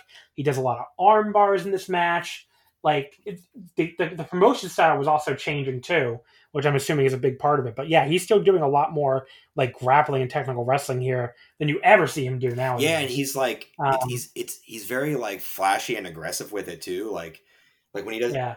Well, he was still so so Milano and Taichi on the outside. He was still in that Rise unit, even though Shinsuke Nakamura had left a month earlier, and they were like they were not. He- I talked about this earlier with Nakamura. They were not heels exactly, but they were definitely like at least tweeners. Yeah. Whereas like that group is going to break up since Nakamura left them a month earlier to form Chaos. That group is basically going to like slowly break up, and Goto will be a, a Hontai guy, you know, pretty much until he joins Chaos when Chaos is already babyface anyway. So you know he's basically just a a, a total babyface for the rest of his career at this point. But this is like the last vestiges of like you know Goto sort of being on the side of like Black and Rise and all that. And he was in CTU even when he was still a junior. So I mean, he definitely grew up on the heel side of things, which seems weird now when you know he's been a babyface for so long. And he's so just like vanilla now, and for years now, he's like, like here, like even the move set he's using here, like at least he comes off like a big aggressive goon here. Like he comes off like a mean goon, where I feel like in more recent years, Goto's character is competent pro wrestler. You know what I mean? Like, yeah, I mean, I still love Goto. Yeah, yeah I, still I mean, think Goto's good, but there's yeah. just like there's nothing to attach to. It, it's true. I mean, he just kind of at this point his character's like veteran, yeah. basically. Um, but yeah, so nice diving elbow drop. They do some running around and like ducking each other. Goto hits this weirdly light lariat, which you know, like I said, he doesn't do a lot of lariats in this match, but here he hits like a weirdly light one, but it kind of works. He hits this weirdly light lariat to the back of Tanahashi's head, but Tana barely sells it, and then counters with the sling blade uh, when Goto bounces off the ropes in front of him for like a real lariat. So, you know, uh, oh god, Tampa just scored like a minute left in the game. it's like it's like four four tie, and Tampa just fucking scored a minute fourteen left in regulation. Fuck off. Anyway, I'm like uh, both my teams I put these fucking bets on are going to be oh, down one. Your one dad's going to be devastated. Way, way, to, way to bet on it, John. uh, but yes, so anyway, uh, unless there's a miracle here in this minute and 14 seconds. Uh, so yeah, so Tanahashi, uh, uh, really did fluster me. So yeah, so he comes bounce off the ropes and you know he counters that sling blade when Goto bounces off the ropes in front of him. Uh, Tana starts giving him these grounded dragon screws uh, as you get the 15 minute call. I am amazed this match is only half over because like the amount of action they put in, um, you know, a- after the first five minutes when they were, was pretty like maybe a little dull, the next 10 were pretty exciting. And it's like, wow, there's still another half a match here. And it's not you know, it's not one of those 30 minute or 30 plus New Japan main events from nowadays where virtually nothing happens for the first 15 minutes. It's not like that at all here. Uh, and Tanahashi gets it just paced way better to me than some of these New Japan matches are nowadays. Uh, Tanahashi gets the Texas Cloverleaf on Goto, but Goto crawls to the ropes fairly quickly to break. Uh, we get this hard slap battle. Both guys are just standing there and trading. And then Goto finally gets a straight right hand to win that exchange. Uh, you get some light booze in the process. Japanese fans do not like when you use a closed fist mm-hmm. punch. Uh, he shoves the ref aside, hits another punch, uh, but then he sets Tanahashi up on the top rope in the inverted position and gives him a big neck breaker off of there. It's another former Goto signature move that he only does very rarely nowadays. Uh, he doesn't go for a cover off of that though, which is kind of weird. And he finally hits another elbow drop off the top. Uh, this one to the back of Tanahashi's head and covers for a two count. Uh, he sets Tanahashi up in the front suplex position, looking for the Shotenkai. Uh, Tana keeps blocking, so Goto like ducks a lariat from Tana and drops him right on his fucking neck with this sick looking backdrop suplex. Tanahashi no sells, pops right back up, so Goto gives him a second backdrop. Uh, was not nearly as rough as a landing for Tanahashi on that one, just before the 20 minute call. Uh, Goto picks Tana up, tries again for the Shoten. Tana counters in midair with what I guess is supposed to be a sling blade. Really, just yeah. like looks like the two of them falling down together. Not the greatest midair sling blade counter uh, we've ever seen in Tanahashi match. I was pretending uh, Goto was selling the leg. he, yeah. he, was not. Uh, and then uh, Tana gives him a standard sling blade. He goes to the high fly flow to the front. Goto gets his knees up. As an aside, if Tanahashi ever goes straight for the high fly flow to the front without hitting either the cross body or the one in the back first, that's almost always the result. Oh, yeah. So, you know, oh, yeah. Uh, Goto hits a gutbuster from a fireman's carry position, finally gets the Shoten Kai, only called the Shoten by the announcer, but it's definitely the Kai because Goto drops to his yeah, knees. On it, so, yeah. uh, Milano uh, at ringside thinks that's it, basically. He thinks Goto's just won the IWGP title. It's like, oh, you poor bastard. Uh, Goto kicks by, out. I mean, Tanahashi kicks out. By this point, the Shoten Kai was like his established finisher, right? Yes, that was like, yes. I mean, I I don't know. Obviously, I know I knew who won this match, but I thought that was like the worst near fall on a finisher. Like no one in the world was buying that. Where like where it happened. Well, Milano well, yeah, well, Milano almost convinced me. yeah. But yeah, uh, Goto hits a lariat, gets another close two count. And then Tanahashi comes back with a standing Rana out of nowhere for very close, very cool near fall. Did a great job making it look, look like it could end with that uh, sudden flash pin. And then Goto tries to answer with a flying armbar out of nowhere. That was, that was awesome. He obviously yeah, I've never, I've never seen Goto do that. That ruled. I have that like written down with all these exclamation points. I was that woke me up. That was great. And then Tanahashi counters as soon as they hit the mat with a cradle for yet another near fall. He goes for the cloverleaf again. Goto counters into an armbar, really pulls back on that fucking arm. Uh, Tanahashi makes ropes just for the 25 minute call. This is where I noticed Taichi on the outside, right? And Milano, Taichi's Milano's partner at this point. And I looked it up. I'm like, oh, Taichi was in Rise, right? And according to Wikipedia and uh, Cagematch, Taichi was not in Rise. Apparently, Milano was teaming with him, but he was not in Rise. So he was the Bret Hart uh, of of the uh, to what Bret Hart was to NWO Hollywood. That was Taichi to Rise. Oh, I see. Like, that makes it. He was va- vaguely associated with them without never put on the T-shirt. But yeah, uh, but yes, Tanahashi makes the ropes just for the 25 minute call. Might be the first time in podcast history anyone's compared Taichi to Bret Hart for any reason. We got to make it a real thing. I'll compare Bret Hart to Taichi in the next match. We'll make it. there you go. Uh, yeah, so the Panthers did lose, by the way. They, they did not. They almost tied it with like three seconds left. Uh, but yeah, that was a that was like a crazy game from what I could see. Uh, while That's probably going to put a damper Three, on the rest of this pod. That's thirty nine shots, thirty nine shots for each team, just crazy. But yes, game two is on Tuesday, so hopefully they can uh, Florida can win game two. But have to wait and see. Uh, I mean, I did not. I picked the Panthers not thinking they were going to sweep the Lightning or anything. I mean, you know, right? A loss is a loss. They weren't going to sweep. You're fine. Yeah. Uh, what the hell is going on outside? Okay. Anyway, uh, I don't know if you I can definitely, hear that. I definitely can hear that one. Yeah. Yeah, I'm like, what the fuck? Uh, anyway, so Goto, uh, Tana makes the ropes on that armbar just for the 25 minute call. Goto starts like teeing off on Tanahashi with kicks to the chest as he's kneeling on the mat, like some pretty hard ones too, actually. And you know, Tanahashi nearly gets another flash pin with an inside cradle, uh, and then hits his capture German for like another 2.9 count. And then Goto tries to come back with lariats. Tanahashi hits a drop kick to Goto's leg, followed by a dragon suplex hold for yet another super close near fall. He then goes up top and hits the high fly flow to the legs, which Goto sells like absolute death, and locks in the cloverleaf again. And Goto, you know, with his bloody mouth, struggling to make the ropes, uh, is a great visual. Uh, and I thought this was going to be the finish, honestly. And I was like, "What the fuck? Goto made the ropes." Yeah, Goto really, gets up bleeding. Really? It's a great, great killer image when he gets back up after the cloverleaf in his mouth. Like I don't even know what got him, but it sure got him. yeah, there you go. Uh, T- Tanahashi hits yet another dragon screw, then another sling blade and covers. Uh, Goto kicks out of one. Tanahashi then hits an inverted sling blade, then the high fly flow to the back, and finally the high fly flow to the front, and that is the pin. Uh, you can see how they really tried to protect Goto uh, as he came up short for the third time here. It just really took everything in the kitchen sink for Tanahashi to finally beat him. So there's still during the period where you watch this match, you're like, yeah, Goto could be a future champion, but uh, uh didn't work out for him. this was an awesome fucking match, though. Better pace than a lot of modern New Japan stuff, you know, especially the longer matches without that super lengthy, nothing happens 15 minutes. You know, the first five had some of that, but like after that, pretty much all action up until the end.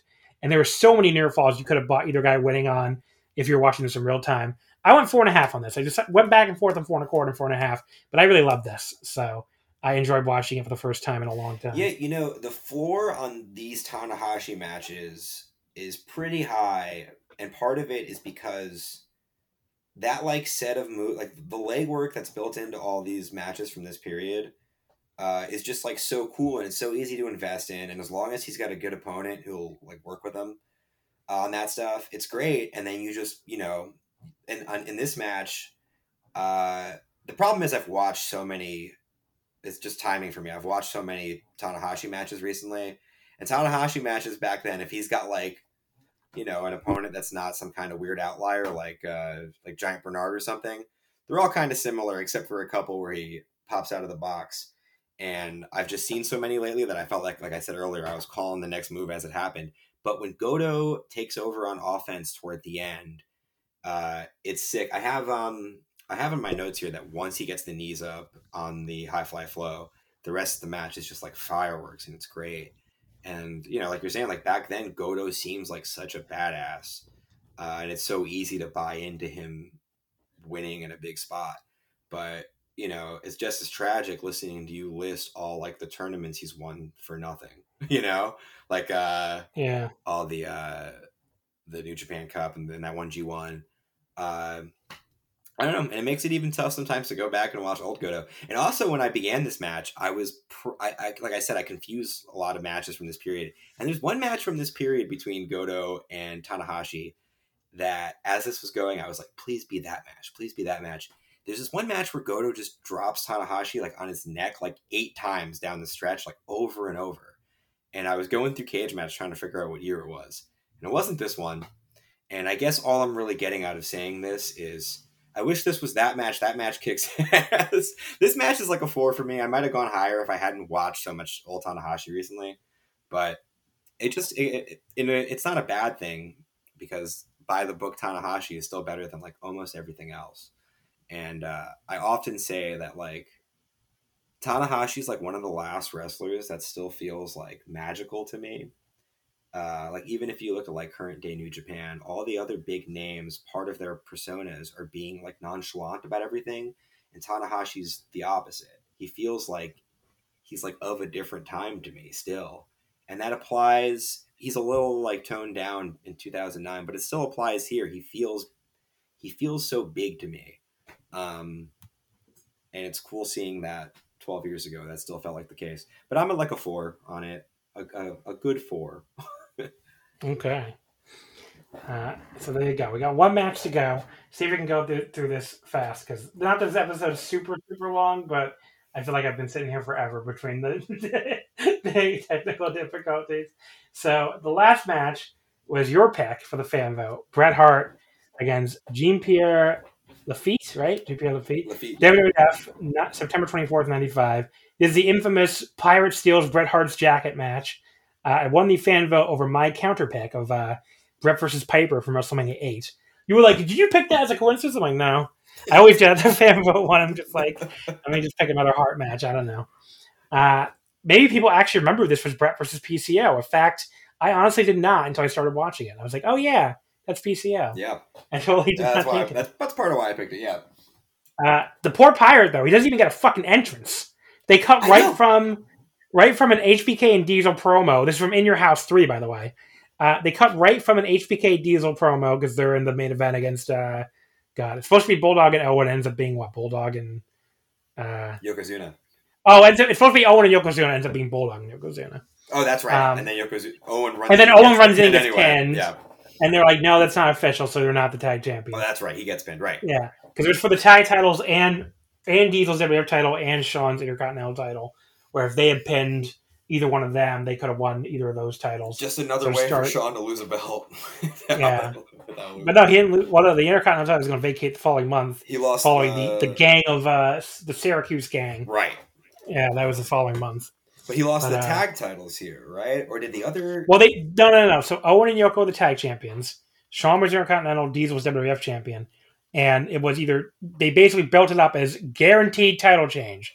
If Diesel and right. Shawn win, they win the tag titles if Owen and Yokozuna win, whoever they pin, they'll either win the Intercontinental the yeah. or they'll win the WF title. So they'll, they'll, they can only win one of them. Uh, and theoretically, you would want your partner to get the pin because you wouldn't win anything. But that, I guess it didn't, I don't think they came into play in the actual match. But yeah, then Owen pulls out and they put Bulldog in, and then Owen runs out at the end of the match, and Diesel powerbombs Owen and pins him. So the next night they're like, well, Owen wasn't in the actual match by that point. It was Bulldog. So uh, Shawn and Diesel are not the tag champions, and the belts get vacated. I think they end up on the Smoking Gunns. So, yeehaw. oh, yeah, That's the thing. Yeah, this was actually the I, I didn't realize. People people wanting has have always sucked. The answer is yes. And this is the semi main, and PCO still gets a jobber entrance. Yes, he so he comes out while Shawn and Diesel doing a promo. He, we cut we cut to him already in the ring, and then we cut away from him in the ring to show him like stealing Bret's glasses from a kid. You know how Bret always just give the, the, the sunglasses at right. ringside, and then he steals the actual jacket on Superstars. First of all, why the f- they were still shooting angles on Superstars? I guess in September '95. It's like Raw existed already. Yeah, it's like why are you cutting angles on Superstar on your syndicated program? And I don't think this stuff cutting... like even came up on Raw. I don't remember. Yeah. Like I, I watched those Raws, and I don't think. I think they. I think like once the. I think maybe it came up quickly in a promo. Like they weren't I don't think PCO was like playing around with the jacket on Raw. yeah, it's really weird. Uh, but yeah, so Bret. Uh, Bret dives through the, the oh, oh so Bret does a great promo before the a great Bret. We got to talk about promo. we got to talk about the Bret promo. It's so yeah, good. So so Bret he's like he says if Pierre Lafitte fancies himself a pirate, then Bret Hart is gonna make him walk the plank, dude. At, in this period, Bret always gives like a, a, promo right before he walks out, and they all have one line that you know Bret is like so proud of. And this is this is that that shitty plank line. But my favorite part of this, he says like he says something about like PCO being Captain Crook and he's Captain Crunch. Oh yeah, yeah. But then, but then right after that, he goes, "Listen, Pierre, a jacket," and then he thinks about it for a minute and he goes, "Is a is a jacket, I guess, but it means a lot to me." yeah, Bret Bret gives that line like he's like a jacket It's just a jacket, but it means something to me because Bret's basically like this food fucking stupid. I feel dumb yelling at you about my fucking jacket, but I have to make it work somehow. So that was basically what was going through Bret Hart's mind. It was great. That's the story of Bret's ninety five. Bret gets yeah. taken out of the title picture, and he has the dumbest pay per view matches, and he makes them all work somehow. Yeah. I love it. He's gonna win the title in two months, and from Diesel. Oh, are we already in, sept- in, September for this one? Yeah, yeah, yeah. It's bookended by these two Diesel matches, and in the middle, it's that like... that that low key horrible Bret Hart title reign where he he beats I guess the British Bulldog in December. I guess cleanly, I don't even remember. But then yeah. he beats the Undertaker at, at Royal Rumble because Diesel runs in. Mm-hmm. That's the only reason. He beats Diesel in February in a cage match because the Undertaker pulls him into hell. Comes out, yeah, under the yeah, right. That's the only reason why he beats him, and then he loses to Shawn Michaels the next month. And it's like, uh, what a reign that was, guys. Really, uh, really protected the Hitman there. But the match and where he beats Diesel kicks ass. Yeah, that match is awesome. Yeah, he does beat Diesel clean. He like schoolboys him though. So, but yeah, I don't know. That's where Diesel goes motherfucking shit and like power like tears apart the the. uh I mean, that's what Diesel says on paper. He's like motherfucking shit. Right after, like, right? I yeah. confuse that, and like, because after that he comes out and does the thing where he yells at Vince on Raw, and I never remember yeah. where he where he does yeah. what. Anyway, so uh this is a. uh this match is pretty great, I will say. Like Bret Bret dives through the ropes uh, right on the pirate, right from the opening bell. It's a great start. Uh, and then he gets his revenge right away on the feet. He like beats him up all over ringside and pulls the jacket off of him physically. Uh, we get a middle portion of the match that's like pretty much just Bret running himself and getting rammed into the corner pads as hard as he possibly can. Certainly entertaining. Oh yeah, Bret. He, he does. He gets the, thrown uh, shoulder first twice, and he does the run in by himself the one time. And they all they look so good. I actually have that written down. He makes that corner shit look brutal. Yeah. Uh, so then we get like a long headlock from Jean, uh, Jean-Pierre that kind of kills the momentum of the match a little bit that was being built up, but kind of comes to territory. It's a mid 90s EF match. What are you going to do? Yeah. He drops a Hogan esque leg on, on Bret and then reapplies the headlock. Uh, thankfully, when the headlock's down, we get some more big leg drops, including one off the top rope. And then Jean-Pierre tries a senton bomb here in 1995. Even more impressive since he's such a big dude. Uh, but Bret rolls out of the ring. And uh, PCO, then he tries to do another flip down to the floor. Bret rolls out of the way of that one too. So this poor fucker crashes onto the floor as hard as he can. Like, boy, that looks like it sucks. And Bret's like a mile away. Bret, like, yeah. Bret, it looks. It's so funny watching. Bret's like no part of this. No yeah. part of this large band is landing on me. Basically, I don't even want to feel the yeah. wind from this. I'm out of here. Yeah. uh, Bret then sends him even so I, I, missed a part where PCO earlier had sent Bret into the ring steps, and Vince for some reason was like, "That's it, Bret's done." I'm like, "What are you talking oh, about?" Oh, yeah. He threw the band the ring steps. Like, well, dude, like I don't understand. Bret's like, "Oh, no coming back from that." I'm like, what the fuck are you talking? Oh no, he said, and that ends the match and, right there. And that ends the match right there. Yeah, yeah. And I'm like, he, it's an Irish whip in the ring steps, sir. Uh, but yes, Bret sends him even harder to the ring steps, and Vince is not like, "Wow, PCO is dead." I'm like, you should, I don't know, you should be reading him his last rites compared to the last fucking ring step spot you you said. I don't understand it. Uh, but yeah, some insane bumps here. PCO tries for a uh, the Finley roll, I guess, the fireman's carry flip driver. Uh, I will say it's slow, like sloppy and weird looking. The Vince at first actually has no idea who did a move on who, and for once you can't really blame him because it is like, yeah. yeah. that was a weird landing. To me, that was like the uh, when Vince's reaction to that was like when they do the first alley oop in semi pro. You ever see semi? ever no. see semi? Everyone's like, "What was that?" John, have you ever, John, have you ever seen an American movie? Uh, not that many, I'll be honest. A few. Yeah, well, you know, it's not like I'm going with classics here. It's uh, I'm naming some pretty yeah. shitty movies. Uh, but yeah, no, it's fun. I was, I was laughing that Vince was just like mystified by that move. Had no yeah. idea who got hurt.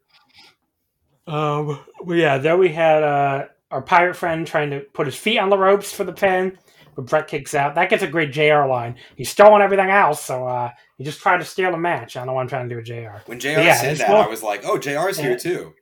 Yeah, no he was part a lot of matches. match. It's true. He ends up countering a bulldog from Bret by just fucking running him as hard as he possibly can the turnbuckle pads again, which is really cool little counter. He when Bret tries like a big dive on the ropes, PCO ducks and Bret just fucking kills himself, like flying into these ropes as hard as he can, like crossbody style. That looked like it sucked. Uh, PCO tries another splash off the top. Bret rolls out of the way again. You'd think he would stop trying that at some point. and then Bret finally gets the sharpshooter, and that's the that's the win. But yeah, this was awesome. Uh, if anything, even better than I remembered.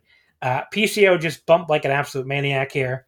Bret Bret did some gnarly stuff too. Mostly all the running himself into the turnbuckle pads at full force. Uh, I have no idea how this match did not get Mister Pirate PCO over. Maybe because I didn't give him an entrance, but it didn't because uh, he was basically gone from the company only a couple months later. Uh, they had a rematch on Raw the next night. Did you know that? I saw that in Cagematch when I was looking up what was happening here. Yeah, I've seen it. It's uh, okay. it's not as good. Uh, okay, it's only 13 minutes long, but yeah, it's not it's, nearly as good. It's, I mean, it's it's fun. I mean, this one's got PCO doing taking more stupid bumps, which in the context of like a 95 WWF show is like watching Rey Mysterio and Psychosis or something. You know. yeah. Um, that's the other thing too. Like you know, I've ne- I've never seen this outside of the context of the show it's on and uh, it's funny because I remember it being this like super thrilling match, and it's because I watched the whole in your house when I saw this. Yeah, the show sucks. Yeah, the show sucks. The rest of the show is horrible. Uh, and yeah, I went four and a quarter on this show. I thought it was awesome. Four and a quarter, yeah, I'm same. Yeah. I'm four and a quarter. I loved it. Uh, yeah. And PCO, I think what ends up happening is PCO's got problems with the click or something. Um, because uh, I don't know how you don't get over with this match. But that's also that's what I was getting at earlier. That's like you know, if you look at like Bret's 95, he's got like the Isaac Yankem match, he's got this, he's got the Hakushi match, and like it's not that like PCO and Jinsei Shinzaki are bad wrestlers, but like the crowds don't give a shit about any of these people. And all three of these matches, like they rule. They're great. Like even the Isaac Yankem match kicks ass. And uh I just realized by the way, um sorry to interrupt you, but I I was like desperately slurping juice out of this fucking uh, Slurpee packet, and I think I might have done it right on the microphone. So if that noise came through, listeners, I am very sorry. it oh, probably did. I heard it, but I've been squeaking this chair. I've been wondering if that's been coming through. It was just a bad episode. I'm, I'm, very, I'm very sorry, listeners. You deserve better for your zero dollars than me slurping right into the camera. We talked about uh, gambling for a half hour, and now we're just making strange noises. Really, really trying to get some very good lemonade out of this Honest Kids packet, which I really do. I was shoot drinking it on. Look, juice packs are great. I don't. They, and this Honest one is like only 40 calories when I've been trying to watch my calorie intake a little more. Oh, so 40's nothing. I was like, yeah, I'm like, I'm gonna fucking drink this shit, and I don't care if they're gonna tell me it's for children. Yeah, and there's only 40 calories, so you got to make sure you get every single drop out of that thing. You got to make exactly. this juice box count. Exactly. um, but yeah, Bret Hart's a good wrestler. I think that's yeah, what I was saying. Breaking news. Whoa. Get this. Really dropping dropping hot takes I mean, here. Bret Hart might be pretty good. Also, like watching Bret Hart's like so exciting for me. Not that exciting, but it's exciting for me now. This is my favorite period of Bret Hart. I like this more than even like Hart Foundation Bret Hart. Because it feels like Vince is like try the booking. It feels like Vince is trying to like sabotage his career, and he's like, "I'll make all this trash work." Um, but uh, but yeah, this match in particular, I think, is like such a banger. And forgetting that PC, like PCO, all I know that PCO did was like this, and he comes back for the brawl for all.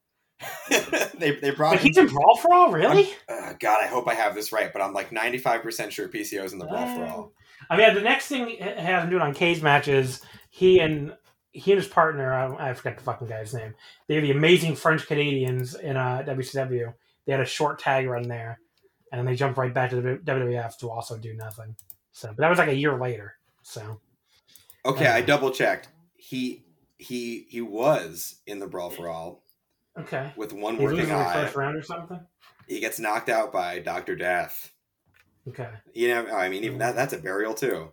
yeah. Doctor Death is supposed to win that thing. They hate PCO, but yeah, yeah. Uh, great match. It's my favorite from this period of of nutty Bret bookings. Uh, and uh, like I said, for this period of time, it's legitimately like watching like Lucha or something. This is like the fastest paced match like that year. yeah, I mean, there's it was it was definitely a lot went a lot harder than like if you watch this match and like oh 1995 WF has a ton of stuff like this, you're gonna be very disappointed. I also so. in the very beginning, um, he did uh, after the after that wild ass dive. There's like a part where like the part where Vince is like, "Ref, get in there! What are you doing?" Uh, PCO is just like unloading shots to the back of Bret's head. I felt like I was watching uh I was watching Ironhead Fujita, enough. Fujita Shibata again, yeah, Fujita Shibata again, right, yeah. yeah. There you go. All right, folks, we can wrap up this uh, wonderful episode. I hope you enjoyed. I, I had a good time. I don't know if this, any of this is going to be listenable, but you know.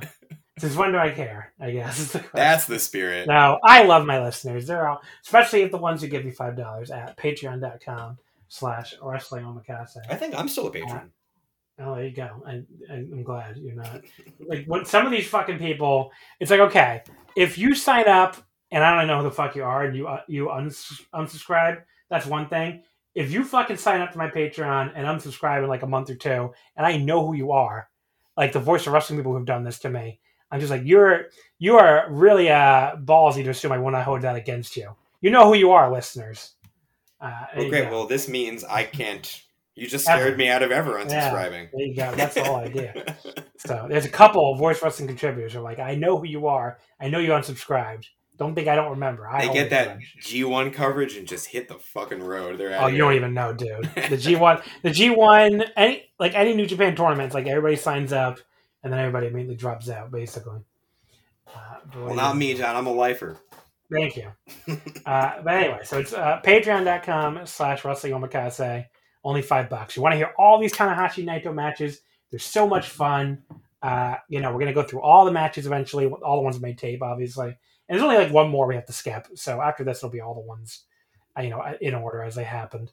Um, but yeah, even the ones I've done so far a lot of fun. Two more a week coming up, and again, no episode next week.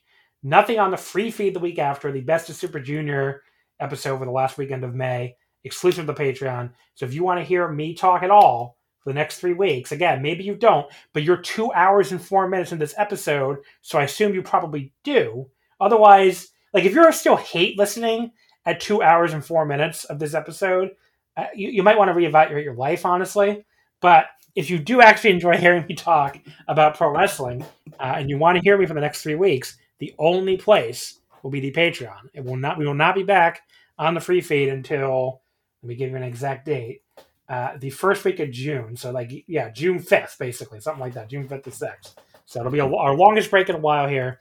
You're probably used to us taking one week off here or there for, uh, you know, we just do a Patreon episode instead. But this will be a long break. June 5th or 6th is when we'll be back on the free feed. Uh, so maybe maybe you're like, ah, you know, I do like listening every week most of the time, but I need a break from you, John. Great. Then I'm not talking to you. But if you want to hear me, uh, still do the one match episodes and the Patreon exclusive episode in two weeks, which will be a lot of fun. The Best of Super Junior finals. and we can get anything. We can get, like, you know, recent stuff, older stuff. Who the fuck knows? And a lot of those matches are awesome. So I'm excited to do those with Joey Bay. So that'll be two weeks from now, only on the Patreon. Uh, so again, patreon.com slash wrestling omakase, only $5 to sign up. And I just basically made it sound like I would shame you if you cancel afterwards. But if I don't know who you are, I won't do that. I promise. You got it. This is a commitment, people.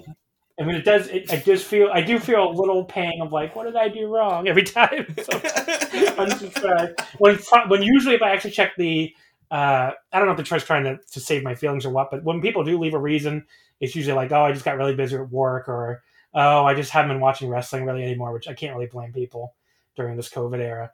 But you know, I always I'm always like, well, I must have done something to fail them personally. So that's always my reaction. Oh, leaving a reason. I've never done that. I should start. Yeah. Really yeah, soften people, the blow. I'll sleep. Some better. people do leave a reason. A lot of people do not. A lot of people do not do that. So but what are you gonna Has anyone Those left like a shitty reason? Has anyone No, ever... no, no. No one's ever been like, fuck you, John. No, oh. no one's ever done that. so but it's always if they leave a reason, it's always something like, you know, I got really busy with work or uh, I'm just really not been watching wrestling or something like that. So Anyway, I don't know why they got on that topic. Anything you want to plug, Jon? Uh, I'm on Twitter at Old Jon Hernandez. I play in a band called Timeshares at Timeshares Music. If there's any crossover between people who like my band and listen to this, uh, we're putting up new music on whenever the next Bandcamp day is. So you got the inside scoop right here, two hours into Wrestling Omakase. Um, uh, I play guitar for Maxwell Stern and Roger Harvey, other musicians. If you want to go listen to music I've made, and I uh, write stuff for voicesofwrestling.com. And that's all I got. What even? What are you one of these people that never writes anything, or do you? I had a, I, I, had a hot run. I did a lot of stuff for. Uh, I did a lot. I, am on all the Dragon Gate previews, and I okay. um, and uh, I did a bunch of stuff for WrestleMania weekend. What do you mean, John? You didn't read my my WrestleMania weekend GCW uh, reviews? You know, you know, I am the biggest consumer of American independent wrestling reviews. You must uh, have missed it, but don't I worry, did, it's still there. You can catch yeah. my uh, my Acid Cup reviews all on the website. So you can follow us on Twitter, folks, at Russell Omakase, Wrestling, of course, but not fit. again, if you're not a not a Patreon subscriber, we'll be back in three weeks I couldn't fucking tell you what we're going to be talking about. Uh, maybe Dominion if it actually happens. Uh, maybe is that Noah DDT show happening around then? I think so if it's supposed to happen. But I mean, it changes by the day in Japan at this point, so you never really got to really fucking playing it by ear at this point with Japanese wrestling. All right, folks. Uh, so it might be like a fucking five matches episode again, you know. but I mean, this was the first five matches on the free feed in like you know six months, I think. So I hope you enjoyed it. And if you love these five matches episode, if you love this episode, uh, you can get a million more on the Patreon. We've done so many of them. Again, patreon.com slash wrestling omakase. All right, I'll stop plugging now. Thank you for listening, uh, and I will see you in like three weeks. Goodbye.